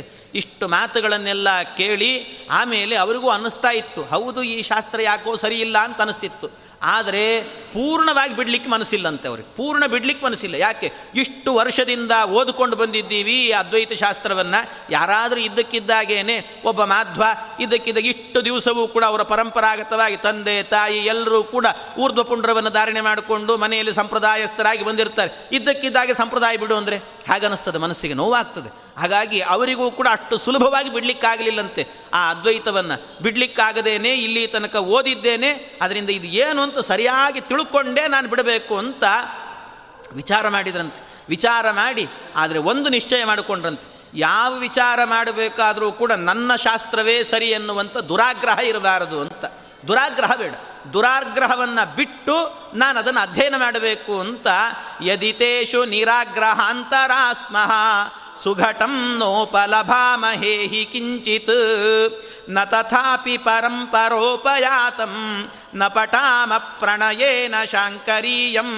ಅದರಿಂದ ಹೇಗೆ ಅಧ್ಯಯನ ಮಾಡಬೇಕು? ಇದಕ್ಕೆ ಯಾವ ಭಾಷ್ಯ ಎನ್ನುವಂಥದ್ದು ಸರಿ? ಆ ಬ್ರಹ್ಮಸೂತ್ರಗಳನ್ನು ಹೇಗೆ ಅಧ್ಯಯನ ಮಾಡಬೇಕು? ಏನು ಅಂತ ನೋಡಿದಾಗ ಮತ್ತೊಮ್ಮೆ ನಾವೇ ಈ ಶಾಂಕರ ಭಾಷ್ಯವನ್ನೇ ನೋಡೋಣ.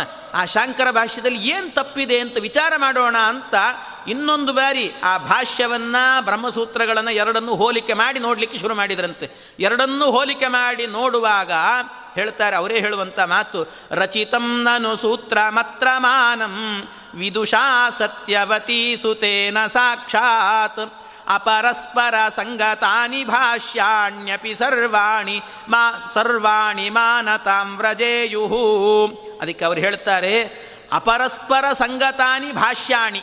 ಇವು ಭಾಷ್ಯ ನೋಡಿದರೆ ಒಂದು ರೀತಿ ಇದೆ. ಈ ಕಡೆ ಸೂತ್ರ ನೋಡಿದರೆ ಒಂದು ರೀತಿ ಇದೆ. ಒಂದು ಕಡೆ ನೋಡಿ ಭೇದವ್ಯಪದೇಶಾತ್ ಓಂ ಅಂತ ಸೂತ್ರ. ಓಂ ಬೋಧ ಭೇದವ್ಯಪದೇಶಾತ್ ಓಂ ಅಂತ ಸೂತ್ರ ಇದ್ದರೆ ಆ ಸೂತ್ರಕ್ಕೆ ಅರ್ಥ ಬರೆಯೋದು ಅಭೇದವೇ ಇದೆ ಅಂತ ಹೇಳ್ತಾರಂತೆ. ಅಲ್ಲಿ ಸೂತ್ರದಲ್ಲೇ ಭೇದ ಅನ್ನೋ ಶಬ್ದ ಇದೆ. ಭೇದ ವ್ಯಪದೇಶಾಚಾನ್ಯ ಓಂ ಅಂತ ಹೇಳಿದರೆ ಅನ್ಯಹ ಅನ್ನುವಂಥದ್ದು ಭೇದವಾಚಿಕವಾದ ಶಬ್ದ. ಅಂಥ ಶಬ್ದ ಇದ್ದರೂ ಕೂಡ ಇಲ್ಲ, ಅಭೇದ ಇದೆ ಅಂತ ಹೇಳ್ತಾರಂತೆ. ಸರ್ವ, ಸರ್ವಧರ್ಮೋಪಪತ್ತೇಶ್ಚ ಓಂ ಅಂತ ಒಂದು ಸೂತ್ರ. ಸರ್ವಧರ್ಮ, ಎಲ್ಲ ಧರ್ಮಗಳು ಕೂಡ ಭಗವಂತನಲ್ಲಿ ಸದ್ಗುಣ ಪೂರ್ಣನಾಗಿದ್ದಾನೆ ಭಗವಂತ ಅಂತ ಸೂತ್ರ ಹೇಳ್ತಾ ಇದೆ. ಇವರು ಮಾತ್ರ ಹೇಳ್ತಾರೆ ನಿರ್ಗುಣ ಅಂತ ಹೇಳ್ತಾರೆ. ಏನು ಪರಸ್ಪರವಾಗಿ ಅಪರಸ್ಪರ ಸಂಗತಾನಿ ಭಾಷ್ಯಣಿ. ಒಂದಕ್ಕೊಂದು ಸಂಬಂಧವೇ ಇಲ್ಲ ಅಂತ ಅನಿಸ್ಲಿಕ್ಕೆ ಶುರುವಾಯಿತು. ಈ ರೀತಿ ಆ ಭಾಷ್ಯಕ್ಕೂ ಮತ್ತು ಸೂತ್ರಕ್ಕೂ ಕೂಡ ಹೊಂದಾಣಿಕೆನೇ ಇಲ್ಲ ಅಂತ ಇಷ್ಟು ವಿಚಾರ ಮಾಡಿಕೊಂಡ್ರಂತೆ. ತವ ವೇದ ನದೀರ್ವಗಾಹ್ಯ ಭೂಯ ಸಮಯಾಂಬೋದಿಶು ಕುರ್ವತೋ ವಿಹಾರಂ.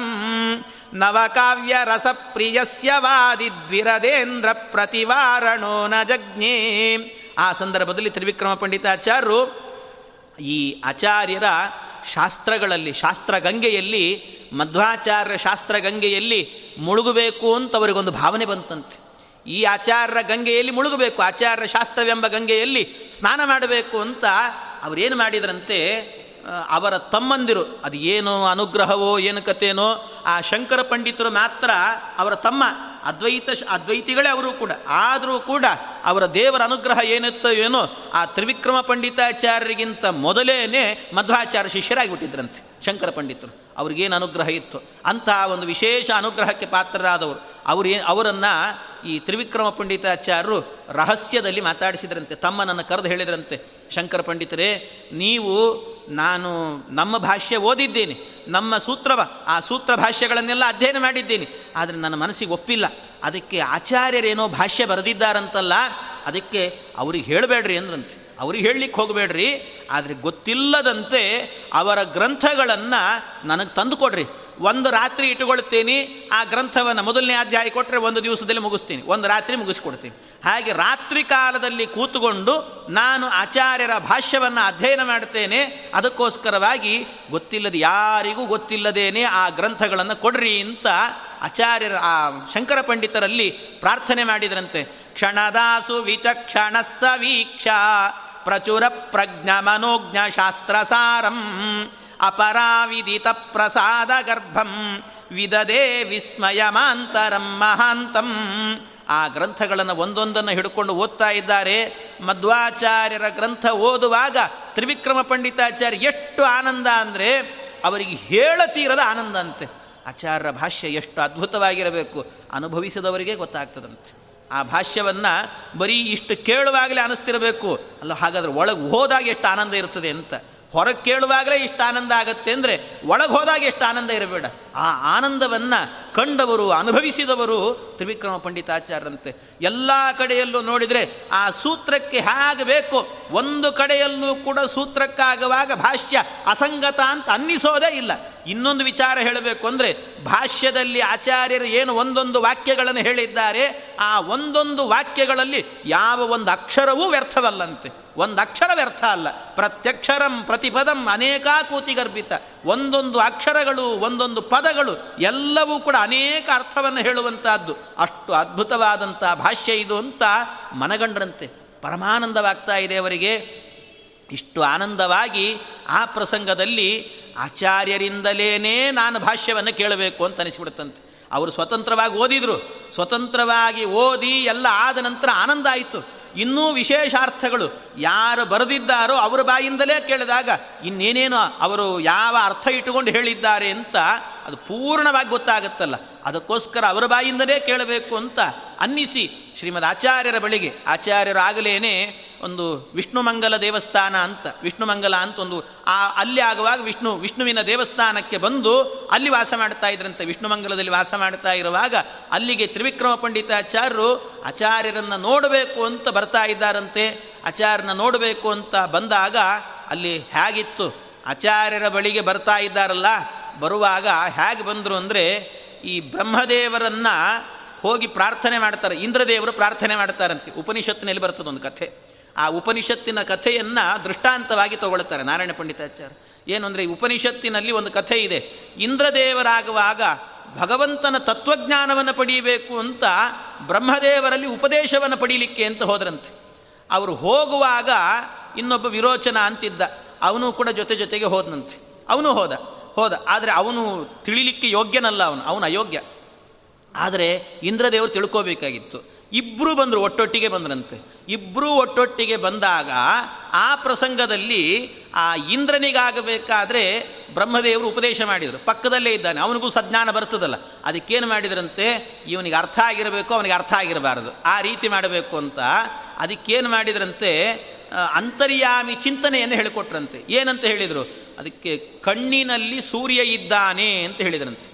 ಕಣ್ಣಿನಲ್ಲಿ ಸೂರ್ಯ ಇದ್ದಾನೆ. ಅಂದರೆ ಕಣ್ಣಿನಲ್ಲಿ ಸೂರ್ಯ ಇದ್ದಾನೆ ಅಂದರೆ ಕಣ್ಣಿನಲ್ಲಿ ದೇವರಿದ್ದಾರೆ ಅಂತ ಹೇಳಿದ್ರಂತೆ. ಕಣ್ಣಿನಲ್ಲಿ ದೇವರಿದ್ದಾರೆ ಅಂತಂದು ಕೂಡಲೇ ಅದಕ್ಕೆ ಇಂದ್ರ ಏನು ಅರ್ಥ ಮಾಡಿಕೊಂಡ ಅಂದರೆ ಕಣ್ಣಿನಲ್ಲಿ ದೇವರಿದ್ದಾರೆ ಅಂದರೆ ಕಣ್ಣಿನ ಅಂತ್ ಕಣ್ಣಿನೊಳಗೆ ಆಗಬೇಕಾದರೆ ಅದಕ್ಕೆ ಕಣ್ಣಿನ ಅಭಿಮಾನಿಯಾಗಿ ಸೂರ್ಯ ಇದ್ದಾನೆ. ಸೂರ್ಯನಿಗೆ ನಿಯಾಮಕನಾಗಿ ಭಗವಂತ ಇದ್ದಾನೆ ಅಂತ ಇಂದ್ರ ಅರ್ಥ ಮಾಡಿಕೊಂಡಂತೆ. ಆದರೆ ಅಲ್ಲಿದ್ದಂಥ ಇವನೇನು ಅರ್ಥ ಮಾಡಿಕೊಂಡ ಅಂದರೆ ಅದಕ್ಕೆ ಏನೋ ಹೇಳಿದರು ಬ್ರಹ್ಮದೇವರು, ಅದಕ್ಕೆ ಏನು ಹೇಳಿದ್ದಾರೆ ಗೊತ್ತಿಲ್ಲ. ಕಣ್ಣಿನಲ್ಲಿ ಸೂರ್ಯ ದೇವರಿದ್ದಾರೆ ಅಂತ ಹೇಳಿದ್ದಾರೆ, ಅದಕ್ಕೆ ಕಣ್ಣಿನ ಒಳಗೆ ಯಾರಿದ್ದಾರೆ ಅಂತ ಹುಡುಕಬೇಕು ಅಂತ ಹೋದನು. ಆ ದೇವರು ಕಣ್ಣಿನ ಒಳಗಿದ್ದಾರೆ ಅಂತ ಹುಡುಕ್ಲಿಕ್ಕೆ ಶುರು ಮಾಡಿದ್ದಂತೆ ಅದಕ್ಕೆ ಇನ್ನೊಬ್ಬರು ಕಣ್ಣನ್ನೇ ತೊಗೊಂಡಂತೆ. ಇನ್ನೊಬ್ಬರು ಕಣ್ಣನ್ನೇ ತಗೊಂಡು ಇನ್ನೊಬ್ಬರು ಕಣ್ಣಲ್ಲಿ ಕಣ್ಣಿಟ್ಟು ನೋಡಿದಂತೆ ಆ ಕಣ್ಣಲ್ಲಿ ಕಣ್ಣಿಟ್ಟು ನೋಡಿದಾಗ ಇನ್ನೊಬ್ಬರು ಕಣ್ಣಲ್ಲಿ ಕಣ್ಣಿಟ್ಟು ನೋಡಿದಾಗ ಏನು ಕಾಣಿಸುತ್ತೆ? ನಮ್ಮದೇ ಪ್ರತಿಬಿಂಬ ಕಾಣ್ತದೆ ಅಷ್ಟೇ ನಮ್ಮದೇ ನಮಗೆ ಕಾಣಿಸ್ತದೆ. ಅಷ್ಟು ಕಂಡು ಕೂಡಲೇನೆ ಅವನು ಅಂದ್ಕೊಂಡಂತೆ, ಹಾಗಾದ್ರೆ ಒಳಗೆ ನಾನೇ ಕಾಣ್ತಾ ಇದ್ದೀನಿ ಆದ್ದರಿಂದ ಅವರು ಏನಂತ ಹೇಳಿದ್ರು ಬ್ರಹ್ಮದೇವರು, ಕಣ್ಣಿನೊಳಗೆ ದೇವರಿದ್ದಾನೆ ಅಂತ ಹೇಳಿದ್ರಲ್ಲ, ಕಣ್ಣಿನೊಳಗೆ ನಾನೇ ಕಾಣ್ತಿದ್ದೀನಿ, ಆದರೆ ನಾನೇ ದೇವರು ಅಂತ ತಿಳ್ಕೊಂಡಂತೆ. ಇದು ಅಜ್ಞಾನ ಅವನಿಗೆ ಬರಬೇಕು, ಸುಜ್ಞಾನ ಇವರಿಗೆ ಬಂದಿರಬೇಕು. ಹಾಗೆ ಆ ರೀತಿ ಬ್ರಹ್ಮದೇವರು ಉಪದೇಶ ಮಾಡಿದ್ರಂತೆ. ಅದೇ ರೀತಿ ಹಾಗೆ ಇಂದ್ರದೇವರು ಹೋಗಿ ಬ್ರಹ್ಮದೇವರ ಹತ್ರ ಉಪದೇಶವನ್ನು ಪಡೆದ್ರು, ಹಾಗೆ ಬ್ರಹ್ಮದೇವರ ಸ್ಥಾನದಲ್ಲಿ ಶ್ರೀಮದ್ ಆಚಾರ್ಯರಿದ್ದಾರೆ. ಇಂದ್ರನ ಸ್ಥಾನದಲ್ಲಾಗಬೇಕಾದರೆ ತ್ರಿವಿಕ್ರಮ ಪಂಡಿತಾಚಾರ್ಯ ಇದ್ದಾರಂತೆ ಅವರು ಕೂಡ ಈ ಆಚಾರ್ಯರಲ್ಲಿ ಉಪದೇಶವನ್ನು ಪಡೆಯಬೇಕು ಅಂತ ವಿಷ್ಣು ಮಂಗಲಕ್ಕೆ ತಂ ವಿಷ್ಣು ಮಂಗಲಗತಂ ಬಹುಲ ಪ್ರಬೋಧಂ ಪ್ರಾಪ್ಯಾಭ್ಯವಂದತ ತದಾ ಯುಗ ವಿಕ್ರಮಾರ್ಯ ಆನಂದದಂ ಸ ಚತುರಾನನಃ ಸ ಲಕ್ಷ್ಮ್ಯ. ತತ್ವಂ ಪ್ರವೇತ್ತು ಅಮರೇಂದ್ರ ಇವಾಬ್ಜಯೋನಿಂ ಅಮರೇಂದ್ರ ಇವಾಬ್ಜಯೋನಿಂ ಆ ಹಾಗೆ ಅಮರೇಂದ್ರ, ಆ ದೇವತೆಗಳ ಒಡೆಯ ಇಂದ್ರ ಬರ್ತಾನೆ.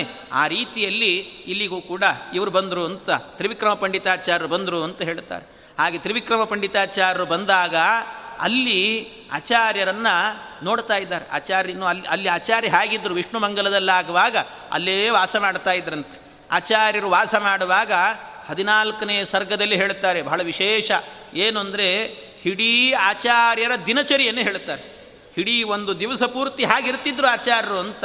ಬೆಳಗಿನಿಂದ ಹಿಡ್ಕೊಂಡು ರಾತ್ರಿ ತನಕ ಆಚಾರ್ಯರ ದಿನಚರಿ ಹಾಗಿತ್ತು. ಯಾವ ಕ್ರಮದಲ್ಲಿ ಅವರು ಜೀವನವನ್ನು, ಅಂದರೆ ಅವರ ದಿನವನ್ನು ಕಳೀತಾ ಇದ್ರು ಅಂತ ಹೇಳಿದ್ದಾರೆ. ಯಾವ ರೀತಿ ಅಂದರೆ ಮಧ್ವಾಚಾರ್ಯರನ್ನು ಎಂಥದ್ದು ಅಂದರೆ ಅವರನ್ನು ನೋಡಲಿಕ್ಕೆ ಅಂತ ಎಲ್ಲಿದ್ರೆ ಅಲ್ಲಿಗೆ ಹತ್ತಾರು ಜನ ಬರ್ತಿದ್ರಲ್ಲ, ಅವರು ಬಂದರು ಅಂದ್ರೆ ಸಾಕಂತೆ, ಆನಂದ ಆಗಿ ಹೋಗೋದಂತೆ. ಕೆಲವೊಬ್ಬರಿಗೆ ಹಾಗೆ ಆಗ್ತಿರ್ತದಂತೆ.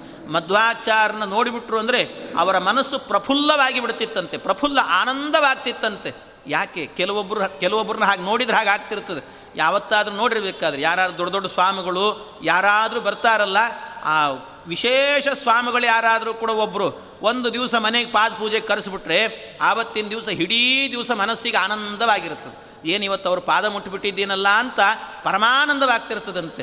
ಹಾಗೆ ಕೆಲವರು ಬಂದರೆ ಸಾಕು, ಕೆಲವರು ಸನ್ನಿಧಾನದಿಂದಲೇ ಆನಂದ ಆಗ್ತಿರ್ತದೆ. ಇನ್ನು ಕೆಲವರು ಇರ್ತಾರೆ, ಅವರು ಬಂದರೆ ಸಾಕು, ಹಿಂಸೆ ಆಗ್ತಿರ್ತದೆ. ಅಂಥವರು ಇರ್ತಾರೆ ಕೆಲವರು. ಆದರೆ ಆ ಮಧ್ವಾಚಾರ್ಯಿದ್ರೆ ಎಲ್ಲರ ಮನಸ್ಸು ಕೂಡ ಪ್ರಫುಲ್ಲವಾಗ್ತಿತ್ತಂತೆ. ಪರಮಾನಂದ ಆ ರೀತಿ ಆಚಾರ್ಯಿದ್ರು ಪರಿವಿಢಗನ ಸಂಗೆ ರಾಜಸಿಂಹೋರ್ಜ ಶಕ್ತ್ಯ, ತ್ಯಜತಿ ಮಲಿನ ಭಾವಂ, ನೀರಸತ್ವಾನ್ನಿಕಾಮಂ, ಸ್ಫುಟಮುದಯತಿ ತೇಜಸ್ಯುಜ್ವಲೇ ಮಧ್ವಬಾನವು, ಸುಜನ ಜಲಜ ಕಾಂತ್ಯೈ ವಿಶ್ವಮಾಸೀನ್ ಮನೋಜ್ಞಂ ಆಚಾರ್ಯರು ಸುಜನ ಜಲಜ ಕಾಂತ್ಯೈ ವಿಶ್ವಮಾಸೀನ್ ಮನೋಜ್ಞಂ ಆ ಕಮಲಕ್ಕೆ ಸೂರ್ಯನ ಕಿರಣ ಬಿದ್ದು ಕೂಡಲೇ ಹಾಗೆ ಪ್ರಫುಲ್ಲವಾಗಿ ಅರಳಿ ಆನಂದವನ್ನು ಪಡುತ್ತೆ. ಆ ರೀತಿ ಆಚಾರ್ಯರ ಆ ಕಿರಣವನ್ನು, ಆಚಾರ್ಯರೆಂಬ ಸೂರ್ಯನನ್ನು ನೋಡಿದರೆ ಸಾಕು, ಎಲ್ಲರ ಮುಖಕಮಲ ಎನ್ನುವುದು ಅರಳುತ್ತಾ ಇತ್ತಂತೆ. ಅಷ್ಟು ಆನಂದವಾಗ್ತಾ ಇತ್ತು ಅಂತ ಹೇಳ್ತಾರೆ. ಹೀಗೆ ಆಚಾರ್ಯರಿದ್ದಾರೆ. ಆಗ ತ್ರಿವಿಕ್ರಮ ಪಂಡಿತಾಚಾರ್ಯರು ಕೂಡ ಬಂದಿದ್ದಾರೆ. ಬಂದಾಗ ವಿಷ್ಣುಮಂಗಲ ದೇವಸ್ಥಾನದಿಂದಾಗಿ ಆ ರಾಜಸಿಂಹ, ಆ ಜಯಸಿಂಹರಾಜ ಸರಿಯಾಗಿ ತ್ರಿವಿಕ್ರಮ ಪಂಡಿತಾಚಾರ್ಯರು ಅಂದರೆ ಬೇರೆ ಯಾರಲ್ಲ, ಈ ಜಯಸಿಂಹರಾಜನ ಆಸ್ಥಾನ ಪಂಡಿತರಂತೆ ಅವರು. ಜಯಸಿಂಹರಾಜನ ಆಸ್ಥಾನ ಪಂಡಿತರು. ಅಲ್ಲಿಗೆ ಆ ಆಚಾರ್ಯರಿಗೆ ಗ್ರಂಥ ಸಮರ್ಪಣೆ ಮಾಡಬೇಕಲ್ಲ, ಆ ಗ್ರಂಥ ಸಮರ್ಪಣೆಗೆ ಅಂತ ಆಚಾರ್ಯರನ್ನು ಕರೆದಿದ್ದಾರಂತೆ. ಆಚಾರ್ಯರನ್ನು ಕರೆದು ಅಲ್ಲಿಗೆ ಆಚಾರ್ಯರಿಗೆಲ್ಲವನ್ನು ಕೂಡ ಕೊಟ್ಟಿದ್ದಾರೆ, ಗ್ರಂಥಗಳನ್ನೆಲ್ಲ ಕೊಟ್ಟಿದ್ದಾರಂತೆ. ಆ ಗ್ರಂಥಗಳನ್ನೆಲ್ಲ ಕೊಟ್ಟಾಗ ಆ ಪ್ರಸಂಗದಲ್ಲಾಗುವಾಗ ಒಂದು ವಿಶೇಷವಾಗಿ ತ್ರಿವಿಕ್ರಮ ಪಂಡಿತಾಚಾರ್ಯರು ಆಸ್ಥಾನ ಪಂಡಿತರಾದ್ರಿಂದಾಗಿ ಆಸ್ಥಾನದಲ್ಲೇನೆ ಗ್ರಂಥಗಳನ್ನು ಕೊಡ್ತಾ ಇರುವಾಗ ಆ ಕಾಲದಲ್ಲಿ ಬಂದು ಇವರು ಸ್ವೀಕಾರ ಮಾಡಿದರು. ಶಂಕರ ಪಂಡಿತರೆಲ್ಲ ಸ್ವೀಕಾರ ಮಾಡಿದ್ರಂತೆ. ಅಪಹೃತಮಪರೇಶಾಂ ಮಂತ್ರತೋ ಗ್ರಂಥ ಜಾತಂ ದಶಹೃದಯ ನಿಯೋಗಾತ್ ಅಗ್ರಹಿ ಶಂಕರಾರ್ಯ. ಶಂಕರಾರ್ಯ. ಆ ಶಂಕರ ಪಂಡಿತರು ಬಂದು ಅದನ್ನು ಸ್ವೀಕಾರ ಮಾಡಿದರು ಗ್ರಂಥಗಳನ್ನೆಲ್ಲ. ಆದ ನಂತರ ತ್ರಿವಿಕ್ರಮ ಪಂಡಿತಾಚಾರ್ಯರು ಆ ಸಭೆಯಲ್ಲಿ ಒಂದು ಉಪನ್ಯಾಸವನ್ನು ಮಾಡಿದ್ರಂತೆ. ಸಣ್ಣ ಉಪನ್ಯಾಸ ಒಂದು ಒಂದು ಹತ್ತು, ಹದಿನೈದು ನಿಮಿಷದ ಉಪನ್ಯಾಸ ಮಾಡಿ. ಏನು ಅದ್ಭುತವಾಗಿತ್ತು ಆ ಉಪನ್ಯಾಸ ಅಂತ ಹೇಳ್ತಾರೆ. ಪರಮಾದ್ಭುತ ಅಂತೆ. ಆಚಾರ್ಯರನ್ನು ಹೊಗಳಿದ್ರಂತೆ, ಅದರ ಜೊತೆಗೆ ಜಯಸಿಂಹರಾಜನಿಗೂ ಕೂಡ ಪರಮಾನುಗ್ರಹ ಆಯಿತು ಅಂತ ಹೇಳಿದ್ರಂತೆ. ಪರಮಾನುಗ್ರಹ ಆಯಿತು. ಪರಿವೃತಮ, ಪರಿವೃತಮವನಮ್ರೈಹಿ ಗ್ರಾಮಣೀರ್ಗ್ರಾಮ್ಯ ಪೂರ್ವೈಹಿ ಅವನತ ಮುರುಚೇತಃ ಪಾದ ಪಾರ್ಶ್ವೇ ನೃಸಿಂಹಂ. ಆ ಜಯಸಿಂಹರಾಜನಿಗೆ ಹೊಗಳುತ್ತಾ ಇದ್ದಾರೆ. ಯಾವ ರೀತಿ ಅಂದರೆ, ಸ್ವಸುಂದರಿ ಭುಜಲತಾ ಪರಿರಂಬಣೀದೂಹು ಪೌರಂದರಿ ಭವತಿ ಭವತಿಯಂ ತೀರ್ಥ ಭಗವತ್ ಭಗವತ್ಪದ ಪದ್ಮರೇಣು ಸ್ವಾನಂದದೋ ಭವತು ತೇ ಜಯಸಿಂಹಭೂಪ. ಜಯಸಿಂಹಭೂಪ ಅಂತ ಅವನಿಗೆ ಸಂಬೋಧನೆ ಮಾಡಿ ಹೇಳ್ತಿದ್ದಾರೆ ಎಲೇ ಜಯಸಿಂಹರಾಜನೇ, ಆನಂದ ತೀರ್ಥ ಭಗವತ್ ಪದ ಪದ್ಮರೇಣು ಆನಂದ ತೀರ್ಥರೆನ್ನುವಂಥ ಆಚಾರ್ಯರಿದ್ದಾರಲ್ಲ, ಆಚಾರ್ಯರ ಪಾದದ ಪದ್ಮರೇಣು ಆಚಾರ್ಯರ ಪಾದ ಇದೆಯಲ್ವಾ? ಆ ಪಾದದಲ್ಲಿರುವಂಥ ರೇಣುವು ಕೂಡ ಪದ್ಮದಂತೆ ಇರುತ್ತಂತೆ. ರೇಣು ಅಂದರೆ ಅದರ ಪಾದದ ಧೂಳು ಅಂತ ಅರ್ಥ. ಆ ಪಾದದ ಧೂಳು ಕೂಡ ಪದ್ಮದಂತೆ ಇರುತ್ತೆ ಅಂತ ಹೇಳ್ತಾರೆ. ಅಷ್ಟು ಅದ್ಭುತವಾಗಿರುವಂಥ ಒಂದು ಧೂಳು. ಆ ಧೂಳಿದೆಯಲ್ಲ ಹೇಳ್ತಾರಲ್ಲ, ಶ್ರೀಮದ್ವಿಷ್ಣಂಗ್ರಿ ನಿಷ್ಠಾತಿ ಗುಣಗುರುತಮ ಶ್ರೀಮದಾನಂದ ತೀರ್ಥ. ತ್ರೈಲೋಕ್ಯಾಚಾರ್ಯ ಪಾದೋಜ್ವಲ ಜಲ ಜಲಸತ್ ಉಜ್ವಲ ಜಲಜ ಲಸತ್ ಪಾಂಸವಹ ಅಂತ. ಉಜ್ವಲ ಉಜ್ವಲವಾಗಿರುವಂಥ ಜಲಜ ಅಂದರೆ ಕಮಲ ಕಮಲದಂತೆ ಇರುವಂಥ ಲಸತ್ತು ಪಾಂಸವಹ ಲಸತ್ತು ಕಂಗೊಳಿಸುವಂಥ ಅವರ ಪಾದದ ಧೂಳು ನಮ್ಮನ್ನು ಪಾಂತು, ನಮ್ಮನ್ನು ರಕ್ಷಣೆ ಮಾಡಲಿ ಅಂತ ಕೇಳಿಕೊಳ್ತಾರೆ. ಅಂಥ ಪಾದದ ಧೂಳು ಇವತ್ತು ನಿನ್ನ ಮನೆಗೆ ಬಂದಿದೆ, ಆ ಪಾದದ ಧೂಳನ್ನು ಹೊತ್ತುಗೊಳ್ಳಬೇಕು ಅಂತ ಎಂಥವರು ಇಂದ್ರಾದಿ ದೇವತೆಗಳೆಲ್ಲರೂ ಕೂಡ ಕ್ಯೂವಲ್ಲಿ ನಿಂತುಕೊಂಡು ಅದನ್ನು ಹೊತ್ತುಕೊಳ್ತಾರಂತೆ ಅಂಥ ಪಾದದ ಧೂಳು ಶ್ರೀಮದ್ ಆಚಾರ್ಯರದ್ದು, ಆ ಪಾದದ ಧೂಳನ್ನು ನಿನಕೊಟ್ಟಿದ್ದಾರೆ ಇವತ್ತು ನಿನ್ನ ತಲೆ ಪಾವನವಾಯಿತು ಹೋಗು ಅಂತ ಹೇಳ್ತಾರಂತೆ ಸ್ವಸುಂದರಿ ಭುಜಲತಾ ಪರಿರಂಬಣೀದೂಹು ಪೌರಂದರಿ ಭವತಿಯಂ ಭಜತಾಂಬುಜಿಷ್ಯಾಂ ಆನಂದ ತೀರ್ಥ ಭಗವತ್ ಪದ ಪದ್ಮರೇಣು ಸ್ವಾನಂದದೋ ಭವತು ತೇ ಜಯಸಿಂಹ ಭೂಪ ಜಯಸಿಂಹ ನಿನಗಿದಾಗಲಿ ಅಂತ ಉಪಚರತಿ ನಿತಾಂತಂ ಹಂತ ಪೌರಂದರೀದೂಹು ದ್ಯುಸದಸಿ ಭಜತೋಯಂ ದುರ್ಲಭಾದಬ್ರಭಾಗ್ಯೈ ದಿಶತು ಸ ಪರಮಾನಂದಾಗ್ರತೀರ್ಥಾಂಗ್ರಿರೇಣು ಧರಣಿಧರ ಸುಕಂತೆ ಸಂತತಂ ಸ್ವಾಂತರೇತಿ. ಆಚಾರ್ಯರ ಪಾದದ ಧೂಳನ್ನು ತಲೆ ಮೇಲೆ ಹಾಕ್ಕೊಂಡ್ರೆ ಜೀವನ ಪೂರ್ತಿ ಸುಖ ಅಂತೆ. ಜೀವನ ಪೂರ್ತಿ ಸುಖ. ನಾಳೆ ಮಧ್ವನವಮಿ, ಮಧ್ವಾಚಾರ್ಯರ ನವಮಿ, ವಿಶೇಷವಾಗಿ ಆಚಾರ್ಯರ ಈ ಗ್ರಂಥದ ಪಾರಾಯಣವನ್ನು ಮಧ್ವ ವಿಜಯದ ಪಾರಾಯಣವನ್ನು ಮಾಡಿ, ಆ ಗ್ರಂಥದ ಮೇಲೆ ನಾಲ್ಕು ಮಂತ್ರಾಕ್ಷತೆಯನ್ನು ಇಟ್ಟು ಒಂದು ಮಂಗಳಾರತಿ ಮಾಡಿ, ಆ ಮಂತ್ರಾಕ್ಷತೆನೇ ತಲೆ ಮೇಲೆ ಹಾಕ್ಕೊಂಡ್ರೆ ಸಾಕಂತೆ. ಪರಮ ಸುಖ ಅಂತ ಹೇಳ್ತಾರೆ. ಜೀವನವೇ ಆನಂದಮಯವಾಗಿರುತ್ತಂತೆ. ಅಂಥ ಒಂದು ವಿಶಿಷ್ಟವಾದಂಥ ಒಂದು ಧೂಳು, ಅವರ ಪಾದದ ಧೂಳು ಅಂತ ಹೇಳ್ತಾರೆ. ಅಂತಹ ಪಾದದ ಧೂಳು ನೀನು ಹಾಕಿಕೋ ಅಂತ ತ್ರಿವಿಕ್ರಮ ಪಂಡಿತಾಚಾರ್ಯರು ಸಣ್ಣ ಉಪನ್ಯಾಸ ಮಾಡಿದ್ದು, ಅಷ್ಟರಲ್ಲೇ ಮಧ್ವಾಚಾರ್ಯ ವ್ಯಕ್ತಿತ್ವ ಎಂಥದ್ದು, ಜಯಸಿಂಹರಾಜ ನಿನಗೆಷ್ಟು ಅನುಗ್ರಹ ಆಗಿದೆ ನೋಡು ಅಂದ್ರಂತೆ. ಇಷ್ಟು ಎರಡನ್ನೂ ಕೂಡ ಒಂದೇ ಶ್ಲೋಕದಲ್ಲಿ ಇಷ್ಟು ಅದ್ಭುತವಾಗಿ ಅನತಿ ಪರಿಚಿತಸ್ಯಾಪ್ಯಸ್ಯ ಸೋಯಂ ಕವೀಂದ್ರೋ ಗುಣರಸಮತಿಗೂಢಂ ಜ್ಞಾತವಾ ನಿತ್ಯ ಚಿತ್ರಂ ಮಧು ಮಧುಕರ ರಾಜೋ ನಿಷ್ಪತನ್ ಪೌಷ್ಪಮಾಪ್ತು ನನು ಚ ನನು ಪರಿಚಯಹೀನಃ ಕಾನನೇಪಿ ಪ್ರಭು ಸ್ಯಾತ್. ಈ ಮಕರಂದವನ್ನು ಹೀರುವಂತಹ ಏನು ಮಧು ದುಂಬಿ ಇರುತ್ತೆ, ಆ ದುಂಬಿ ಆಗಬೇಕಾದ್ರೆ ತನಗೆ ಪರಿಚಿತವಾದಂಥ ಹೂಗಳನ್ನೆಲ್ಲ ಹೀರುತ್ತೆ. ಅದು ಪರಿಚಯ ಇಲ್ಲದೇ ಇದ್ದರೂ ಕೂಡ ಯಾವುದೋ ಕಾಡಿಗೆ ಬಿಟ್ಟು ಬನ್ನಿ ಬೇಕಾದ್ರೆ. ಒಂದು ಜೇನು ಹುಳವನ್ನು ಒಂದು ಪೊಟ್ಟಣದಲ್ಲಿ ಹಾಕ್ಕೊಂಡು ಕಾಡಿಗೆ ಹೋಗಿ ಬಿಟ್ಟು ಬಂದರೆ ಆ ಕಾಡಿನಲ್ಲಿರುವಂಥ ಹೂಗಳ ಪರಿಚಯವೇ ಇರೋದಿಲ್ಲ. ಆ ಪರಿಚಯ ಇಲ್ಲದೇ ಇದ್ದರೂ ಕೂಡ ಇದರಲ್ಲಿ ಮಧು ಇದೆಯೋ ಇಲ್ಲೋ ಅಂತ ಅದು ಗೊತ್ತಾಗ್ತದಂತೆ. ನಾವು ಹೇಳಬೇಕಾಗಿಲ್ಲ. ಈ ಹೂವಿನಲ್ಲಿ ಮಕರಂದ ಇದೆಯೋ ಇಲ್ಲೋ ಅಂತ ಅದಕ್ಕೂ ಗೊತ್ತಾಗತ್ತಂತೆ. ಹಾಗೆ ತ್ರಿವಿಕ್ರಮ ಪಂಡಿತಾಚಾರ್ಯರು ಕೂಡ ಅವರೂ ಒಂದು ಮಧುಕರ ಮಧುಕರ ಜೇನು ಹುಳದಂತೆ ಅಂತೆ ಅವರು. ಅವರಿಗೂ ಕೂಡ ಈ ಕಮಲ ಇದೆಯಲ್ಲ, ಆಚಾರ್ಯರೆಂಬ ಕಮಲದಲ್ಲಿ ಜ್ಞಾನವೆಂಬಂಥ ಅಮೃತ ಇದೆಯೋ ಇಲ್ಲೋ ಅಂತ ಅದಕ್ಕೆ ಗೊತ್ತು. ಆದ್ದರಿಂದ ಅವರಿಗೆ ಪರಿಚಯ ಬೇಕು ಅಂತಿಲ್ಲ ಮಧ್ವಾಚಾರ್ಯರದ್ದು. ಅವರ ಗ್ರಂಥ ಪರಿಚಯ ಆಗಿತ್ತು ಆದ್ದರಿಂದ ಇದರಲ್ಲಿ ಮಕರಂದ ತುಂಬಿ ತುಳುಕ್ತಾ ಇದೆ, ಜ್ಞಾನಾಮೃತ ತುಂಬಿ ತುಳುಕ್ತಾ ಇದೆ. ಇವರನ್ನು ಭಜನೆ ಮಾಡಬೇಕು ಅಂತ ಅವರಿಗೂ ಕೂಡ ಅನ್ನಿಸ್ತಂತೆ. ಅಂಥ ಮಧ್ವಾಚಾರ್ಯರು ಅಂತ ತ್ರಿವಿಕ್ರಮ ಪಂಡಿತಾಚಾರ್ಯರು ಗಟ್ಟಿ ಹೊಗಳುತ್ತಾರೆ. ಇದಾದ ನಂತರ ಮುಂದೆ ಆಚಾರ್ಯ ಅಲ್ಲಿಂದ ಇಷ್ಟೆಲ್ಲ ಸನ್ಮಾನಾದಿಗಳನ್ನು ಮುಗಿಸಿಕೊಂಡು ಆಮೇಲೆ ವಾಪಸ್ ಹಿಂತಿರುಗಿ ಬಂದ್ರಂತೆ ಆಚಾರ್ಯ ಆ ವಾಪಸ್ ಹಿಂತಿರುಗಿ ಬಂದಾಗ ಆಚಾರ್ಯರು ಒಂದು ದಿವಸ ಬೆಳಿಗ್ಗೆ ಅವರ ಬೆಳಿಗ್ಗಿನಿಂದ ಹಿಡ್ಕೊಂಡು ರಾತ್ರಿ ತನದ ಕಾರ್ಯ ಕಾರ್ಯಕ್ರಮವನ್ನೆಲ್ಲ ಹೇಳ್ತಾ ಇದ್ದಾರೆ. ಹೇಗಿತ್ತು? ಆಚಾರ್ಯರು ಯಾವ ರೀತಿ ಇರ್ತಿದ್ರು ಅಂತ ಹೇಳಿದರೆ ಉದಯತಿ ವಿನತಾಯ ನಂದನೇ ಶ್ಲಾಘ್ಯ ಕಾಲೇ ಸಕೃತ ಸಕಲ ಕೃತ್ಯ ಕೃತ್ಯವೇದಿ ಪ್ರವೇಕ. ಆಚಾರ್ಯರ ದಿನಚರಿ ಹಾಗೆ ನೋಡಿ. ಬೆಳಿಗ್ಗೆ ಆಗಬೇಕಾದ್ರೆ ಆಚಾರ್ಯರು ಬೆಳಗಿನ ಜಾವದಲ್ಲಿ ಹೇಳ್ತಿದ್ರಂತೆ. ಪ್ರತಿನಿತ್ಯವೂ ಕೂಡ ಬೆಳಗಿನ ಜಾವ ಹೇಳೋದಂತೆ. ಅದು ಆಚಾರ್ಯ ಹೇಳ್ತಾರೆ, ಕೃಷ್ಣಾಮೃತ ಮಹಾರಣವದಲ್ಲಿ ಚತಸ್ರೋ ಘಟಿಕಾ ಪ್ರಾತಃ ಅರುಣೋದಯ ಉಚ್ಯತೆ ಅಂತ. ಯಾವ ಕಾಲದಲ್ಲಿ ಹೇಳಬೇಕು ಅಂದರೆ ಸೂರ್ಯೋದಯಕ್ಕಿಂತಲೂ ಕೂಡ ನಾಲ್ಕು ನಾಲ್ಕು ಗಳಿಗೆ ಮೊದಲು ಹೇಳಬೇಕಂತೆ. ಚತಸ್ರೋ ಘಟಿಕಾ ಪ್ರಾತಃ ಅಂತ. ಸೂರ್ಯೋದಯ ಸಾಮಾನ್ಯವಾಗಿ ಆರು ಗಂಟೆಗೆ ಆಗುತ್ತೆ ಅಂತ ಇಟ್ಟುಕೊಂಡ್ರೆ ಅದು ನಾಲ್ಕು ಗಳಿಗೆ ಅಂದರೆ ಸಾಮಾನ್ಯ ಒಂದೂವರೆ, ಒಂದು ಮುಕ್ಕಾಲು ಗಂಟೆ ಅಂತ ಅರ್ಥ. ಅಂದರೆ ನಾಲ್ಕೂವರೆ, ನಾಲ್ಕು ಕಾಲು ಹೊತ್ತಿಗೆ ಎದ್ದು ಬಿಡಬೇಕಂತ. ಆ ಕಾಲದಲ್ಲಿ ಎದ್ದು, ಆ ಕಾಲ ಎಂಥದ್ದು ಅಂದರೆ ಪ್ರಸನ್ನವಾದ ಕಾಲ ಅಂತ ಹೇಳ್ತಾರೆ. ಅತ್ಯಂತ ಪ್ರಸನ್ನವಾದಂಥ ಕಾಲ ಅಂತೆ. ಅದು ಅದ್ಭುತವಾದ ಕಾಲ. ಆ ಕಾಲಕ್ಕೆ ಸಾಟಿಯಾದ ಕಾಲ ಮತ್ಯಾವುದು ಸಿಗೋದಿಲ್ಲ. ಮಕ್ಕಳನ್ನು ಬೇಕಾದರೆ ಒಂದು ದಿವಸ ಬೆಳಗಿನ ಜಾವದಲ್ಲಿ ಎಬ್ಬಿಸಿ ಅವರಿಗೆ ಓದನ್ನು ಹೇಳಿಕೊಡಿ. ಆವತ್ತು ಕಲಿತದ್ದು ಜೀವನದ ಉದ್ದಕ್ಕೂ ಮರೆಯೋದಿಲ್ಲಂಥದ್ದು. ಅಂಥ ಪ್ರಸನ್ನವಾದಂಥ ಕಾಲ. ಆ ಕಾಲದಲ್ಲಿ ಎದ್ದು ಓದಿದರೆ ಆ ಪ್ರಸನ್ನ ಕಾಲ ಇದೆಯಲ್ಲ, ಅದೇ ನಮ್ಮ ಮೈಂಡಲ್ಲಿ ಕೆಲಸ ಮಾಡುತ್ತಂತೆ. ನಮ್ಮ ತಲೆಯಲ್ಲಿ ಹೆಚ್ಚಿನ ಕೆಲಸವನ್ನು ಮಾಡುತ್ತದಂಥದ್ದು. ಅಂಥ ಅದ್ಭುತವಾದಂಥ ಕಾಲ ಅಂತ ಹೇಳ್ತಾರೆ. ಅದು ಒಂದೊಂದು ಜಾವಗಳನ್ನು ಹೇಳಿದ್ದಾರೆ. ಆ ರೀತಿ. ಹಾಗೆ ಆ ಕಾಲದಲ್ಲಿ ಏನು ಒಬ್ಬ ಅಧ್ಯಯನ ಮಾಡುವಂಥ ವಿದ್ಯಾರ್ಥಿ ಆದರೆ ಅಧ್ಯಯನ ಮಾಡಲಿಕ್ಕೆ ಇನ್ನೊಂದು ಯಾರಾದರೂ ಕೂಡ ಸಾಧನೆ ಮಾಡಿಕೊಳ್ಳಬೇಕು ಅಂತಿದ್ದರೆ ಸಾಧಕನಿಗೆ ಅವರಿಗೆಲ್ಲ ತುಂಬ ಪ್ರಸನ್ನವಾದ ಕಾಲ. ಯಾವ ಸೌಂಡ್ ಪೊಲ್ಯೂಷನ್ನು ಇರೋದಿಲ್ಲ ಏನೂ ಇರೋದಿಲ್ಲ ಹಾಯಾಗಿರುತ್ತೆ. ಅಂಥ ಕಾಲ ಅದು ಹೇಳಿ ಮಾಡಿಸಿದಂಥ ಕಾಲ ಅಂತ ಹೇಳ್ತಾರೆ. ನಾವೆಲ್ಲ ಏನು ಮಾಡಿದ್ದೇವೆ ಅಂದರೆ ಈಗ ನಮ್ಮ ಬರಹಗಳು, ನಮ್ಮ ಹಣೆ ಬರಹವೇ ಬದಲಾಗಿ ಹೋಗಿದೆ ಈಗ. ಯಾವ ರೀತಿ ಅಂದರೆ ಆ ಕಾಲ ಒಂದು ಇದೆ ಅನ್ನುವಂಥದ್ದನ್ನೇ ಮರೆತು ಬಿಟ್ಟಿದ್ದೇವೆ ನಾವು.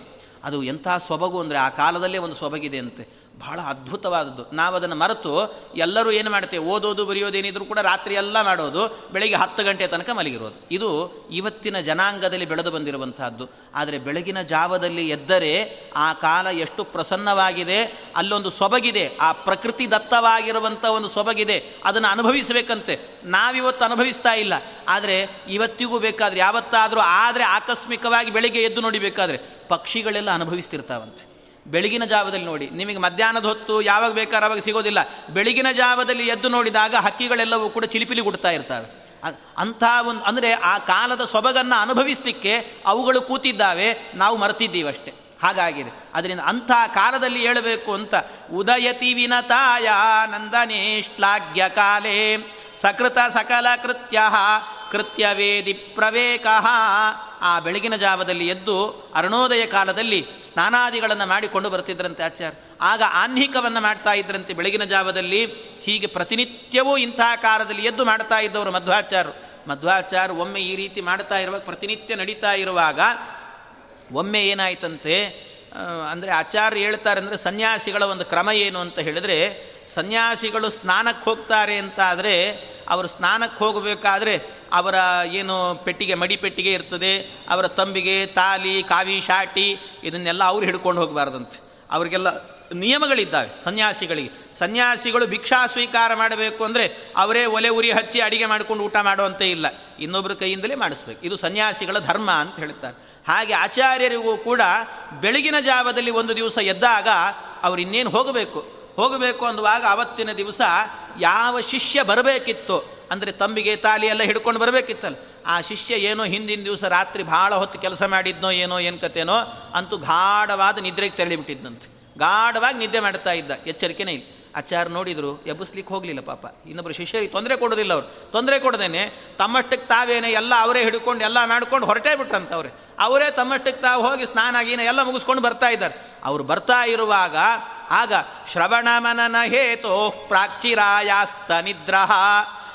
ಸಪದಿ ವಿವಶಯಂತ್ಯ ನಿದ್ರಯಾಗ್ರಸ್ತಚೇತಾ ನಿದ್ರೆಗೆ ಒಳಗಾಗಿರುವಂಥ ಶಿಷ್ಯನನ್ನು ಬಿಟ್ಟು ಸ್ವಯಮಪಿ ನಯತಿದ್ರಾಕ್ ಅಂಗವಸ್ತ್ರಾದಿ ಪೂಜ್ಯೆ ಝಟಿತಿ ವಿಗತ ನಿದ್ರಹ ಕೋಪಿ ಶಿಷ್ಯೋನ್ವಶೇತ.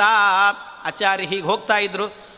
ಹೋಗುವಾಗ ಎಲ್ಲ ಸ್ಥಾನಗಳನ್ನೆಲ್ಲ ಮುಗಿಸ್ಕೊಂಡು ಬರ್ತಿದ್ದಾರೆ ಎನ್ನುವಾಗ ಕೂಡಲೇ ಎಚ್ಚರಿಕೆ ಆ ಶಿಷ್ಯನಿಗೆ ಎಚ್ಚರಿಕೆಯಾಗಿ ಕೂಡಲೇ ಓಡೋಡಿ ಬಂದಂತೆ, ಆಚಾರ್ಯಗೆ ನಾನು ಇವತ್ತೇನು ಮಾಡಲಿಲ್ಲಲ್ಲ ತಪ್ಪಾಗಿ ಬಿಡ್ತು ನನ್ನಿಂದ ಅಂತ ಓಡಿ ಬಂದ.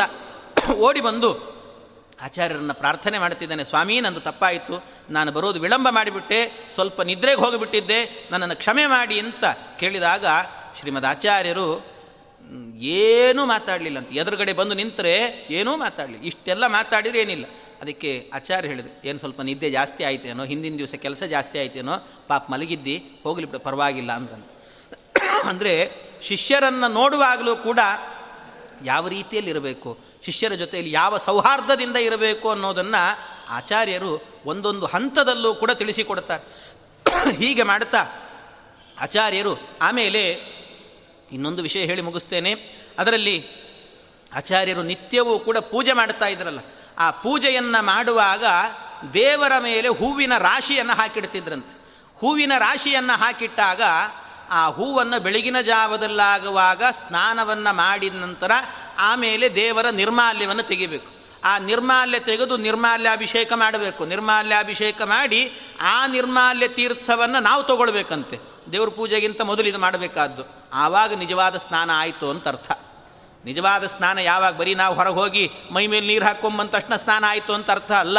ದೇವ್ರ ಪೂಜೆ ಮಾಡಲಿಕ್ಕೆ ಯಾವ ಅಧಿಕಾರ ಸಿಗಬೇಕು, ಆ ಸ್ನಾನ ಆಗಬೇಕು. ಆ ಸ್ನಾನ ಯಾವಾಗ ಆಗುತ್ತೆ ಅಂದರೆ ಹೊರಗಿನ ಸ್ನಾನ ಆಗಿರ್ತದೆ ಬಾಕ್ಯ ಸ್ನಾನ ಆಗಿರ್ತದಂತೆ.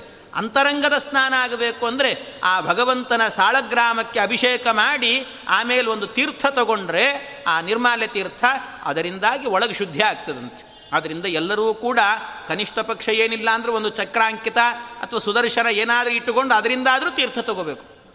ಅದು ನಿಜವಾದ ಸ್ನಾನ ಅಂತ ಹೇಳುತ್ತಾರೆ. ಹೀಗೆ ನಿರ್ಮಾಲ್ಯ ಅಭಿಷೇಕವನ್ನು ಮಾಡಬೇಕು ಅಂತ. ಆ ನಿರ್ಮಾಲ್ಯವನ್ನು ತೆಗಿಬೇಕಾದರೆ ಆ ನಿರ್ಮಾಲ್ಯದ ಹೂಗಳನ್ನು ತೆಗಿತಿದ್ರಂತೆ. ಹೂಗಳನ್ನು ತೆಗಿತಾ ಇದ್ದರೆ ಅದರಲ್ಲೇ ಕೆಳಗೇನೋ ರಸ ಸೋರ್ತಾ ಇದೆ ಅಂತ ಅನಿಸ್ತಿತ್ತಂತೆ. ಏನೋ ಹಿಂದಿನ ದಿವಸ ಜೇನುತುಪ್ಪ ಅಭಿಷೇಕ ಮಾಡಿದ್ದಾರೆ, ಆ ಜೇನುತುಪ್ಪವೇ ಸೋರ್ತಾ ಇದೆ ಏನೋ ಅಂತ ಅನಿಸೋದಂತೆ. ಹೂವಿನ ರಾಶಿಗಳನ್ನು ತೆಗಿತಾ ಇದ್ದರೆ ಹಾಗೆ ಅನಿಸ್ತಿತ್ತಂತೆ. ಎಷ್ಟೋ ಜನ ಹಾಗೇ ತಿಳ್ಕೊಂಡ್ರಂತೆ. ಹಾಗೆ ಶಿಷ್ಯರೆಲ್ಲ ತಿಳ್ಕೊಂಡ್ರು, ಏನೋ ಸ್ವಾಮಿ, ಹಿಂದಿನ ದಿವಸ ಏನೋ ಜೇನು ಹಾಕಿದ್ರಿ, ಜೇನು ಸರಿಯಾಗಿದಾಗಿಲ್ಲ ಕಾಣುತ್ತೆ, ಅದು ಹಾಗಾಗಿ ಸೋರ್ತಾ ಇದೆ ನೋಡ್ರಿ ಎಂತಿದ್ರಂತೆ ಆ ರೀತಿ ಹೇಳೋರು. ಹಾಗೆ ಹೇಳುವಾಗ ಅದಕ್ಕೆ ಬಹಳ ಜನ ಶಿಷ್ಯರು ಹತ್ತಿರ ಹೋಗಿ ಗಮನಿಸಿದ್ರಂತೆ.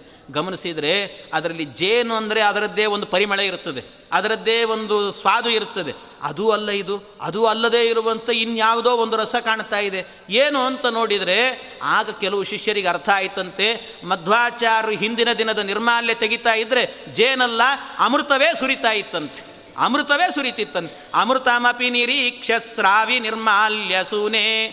ಘೃತಮಿದಿ ಮಿತಿ ಮಿತಿ ಸದ್ಯೋ ಭ್ರಾಂತಿ ಮಂತೋಪಿ ಶಿಷ್ಯಾ ಶ್ರದದುರಧಿಕ ವಾಕ್ಯೈರ್ವಿಭ್ರಮಸ್ತಚ್ಚ ಪಶ್ಚಾತ್. ಅನುದಿನಮೃತಾನ್ನೈಸ್ತಸ್ಯ ಸೇವ್ಯಸ್ಯ ಶಕ್ತ್ಯ.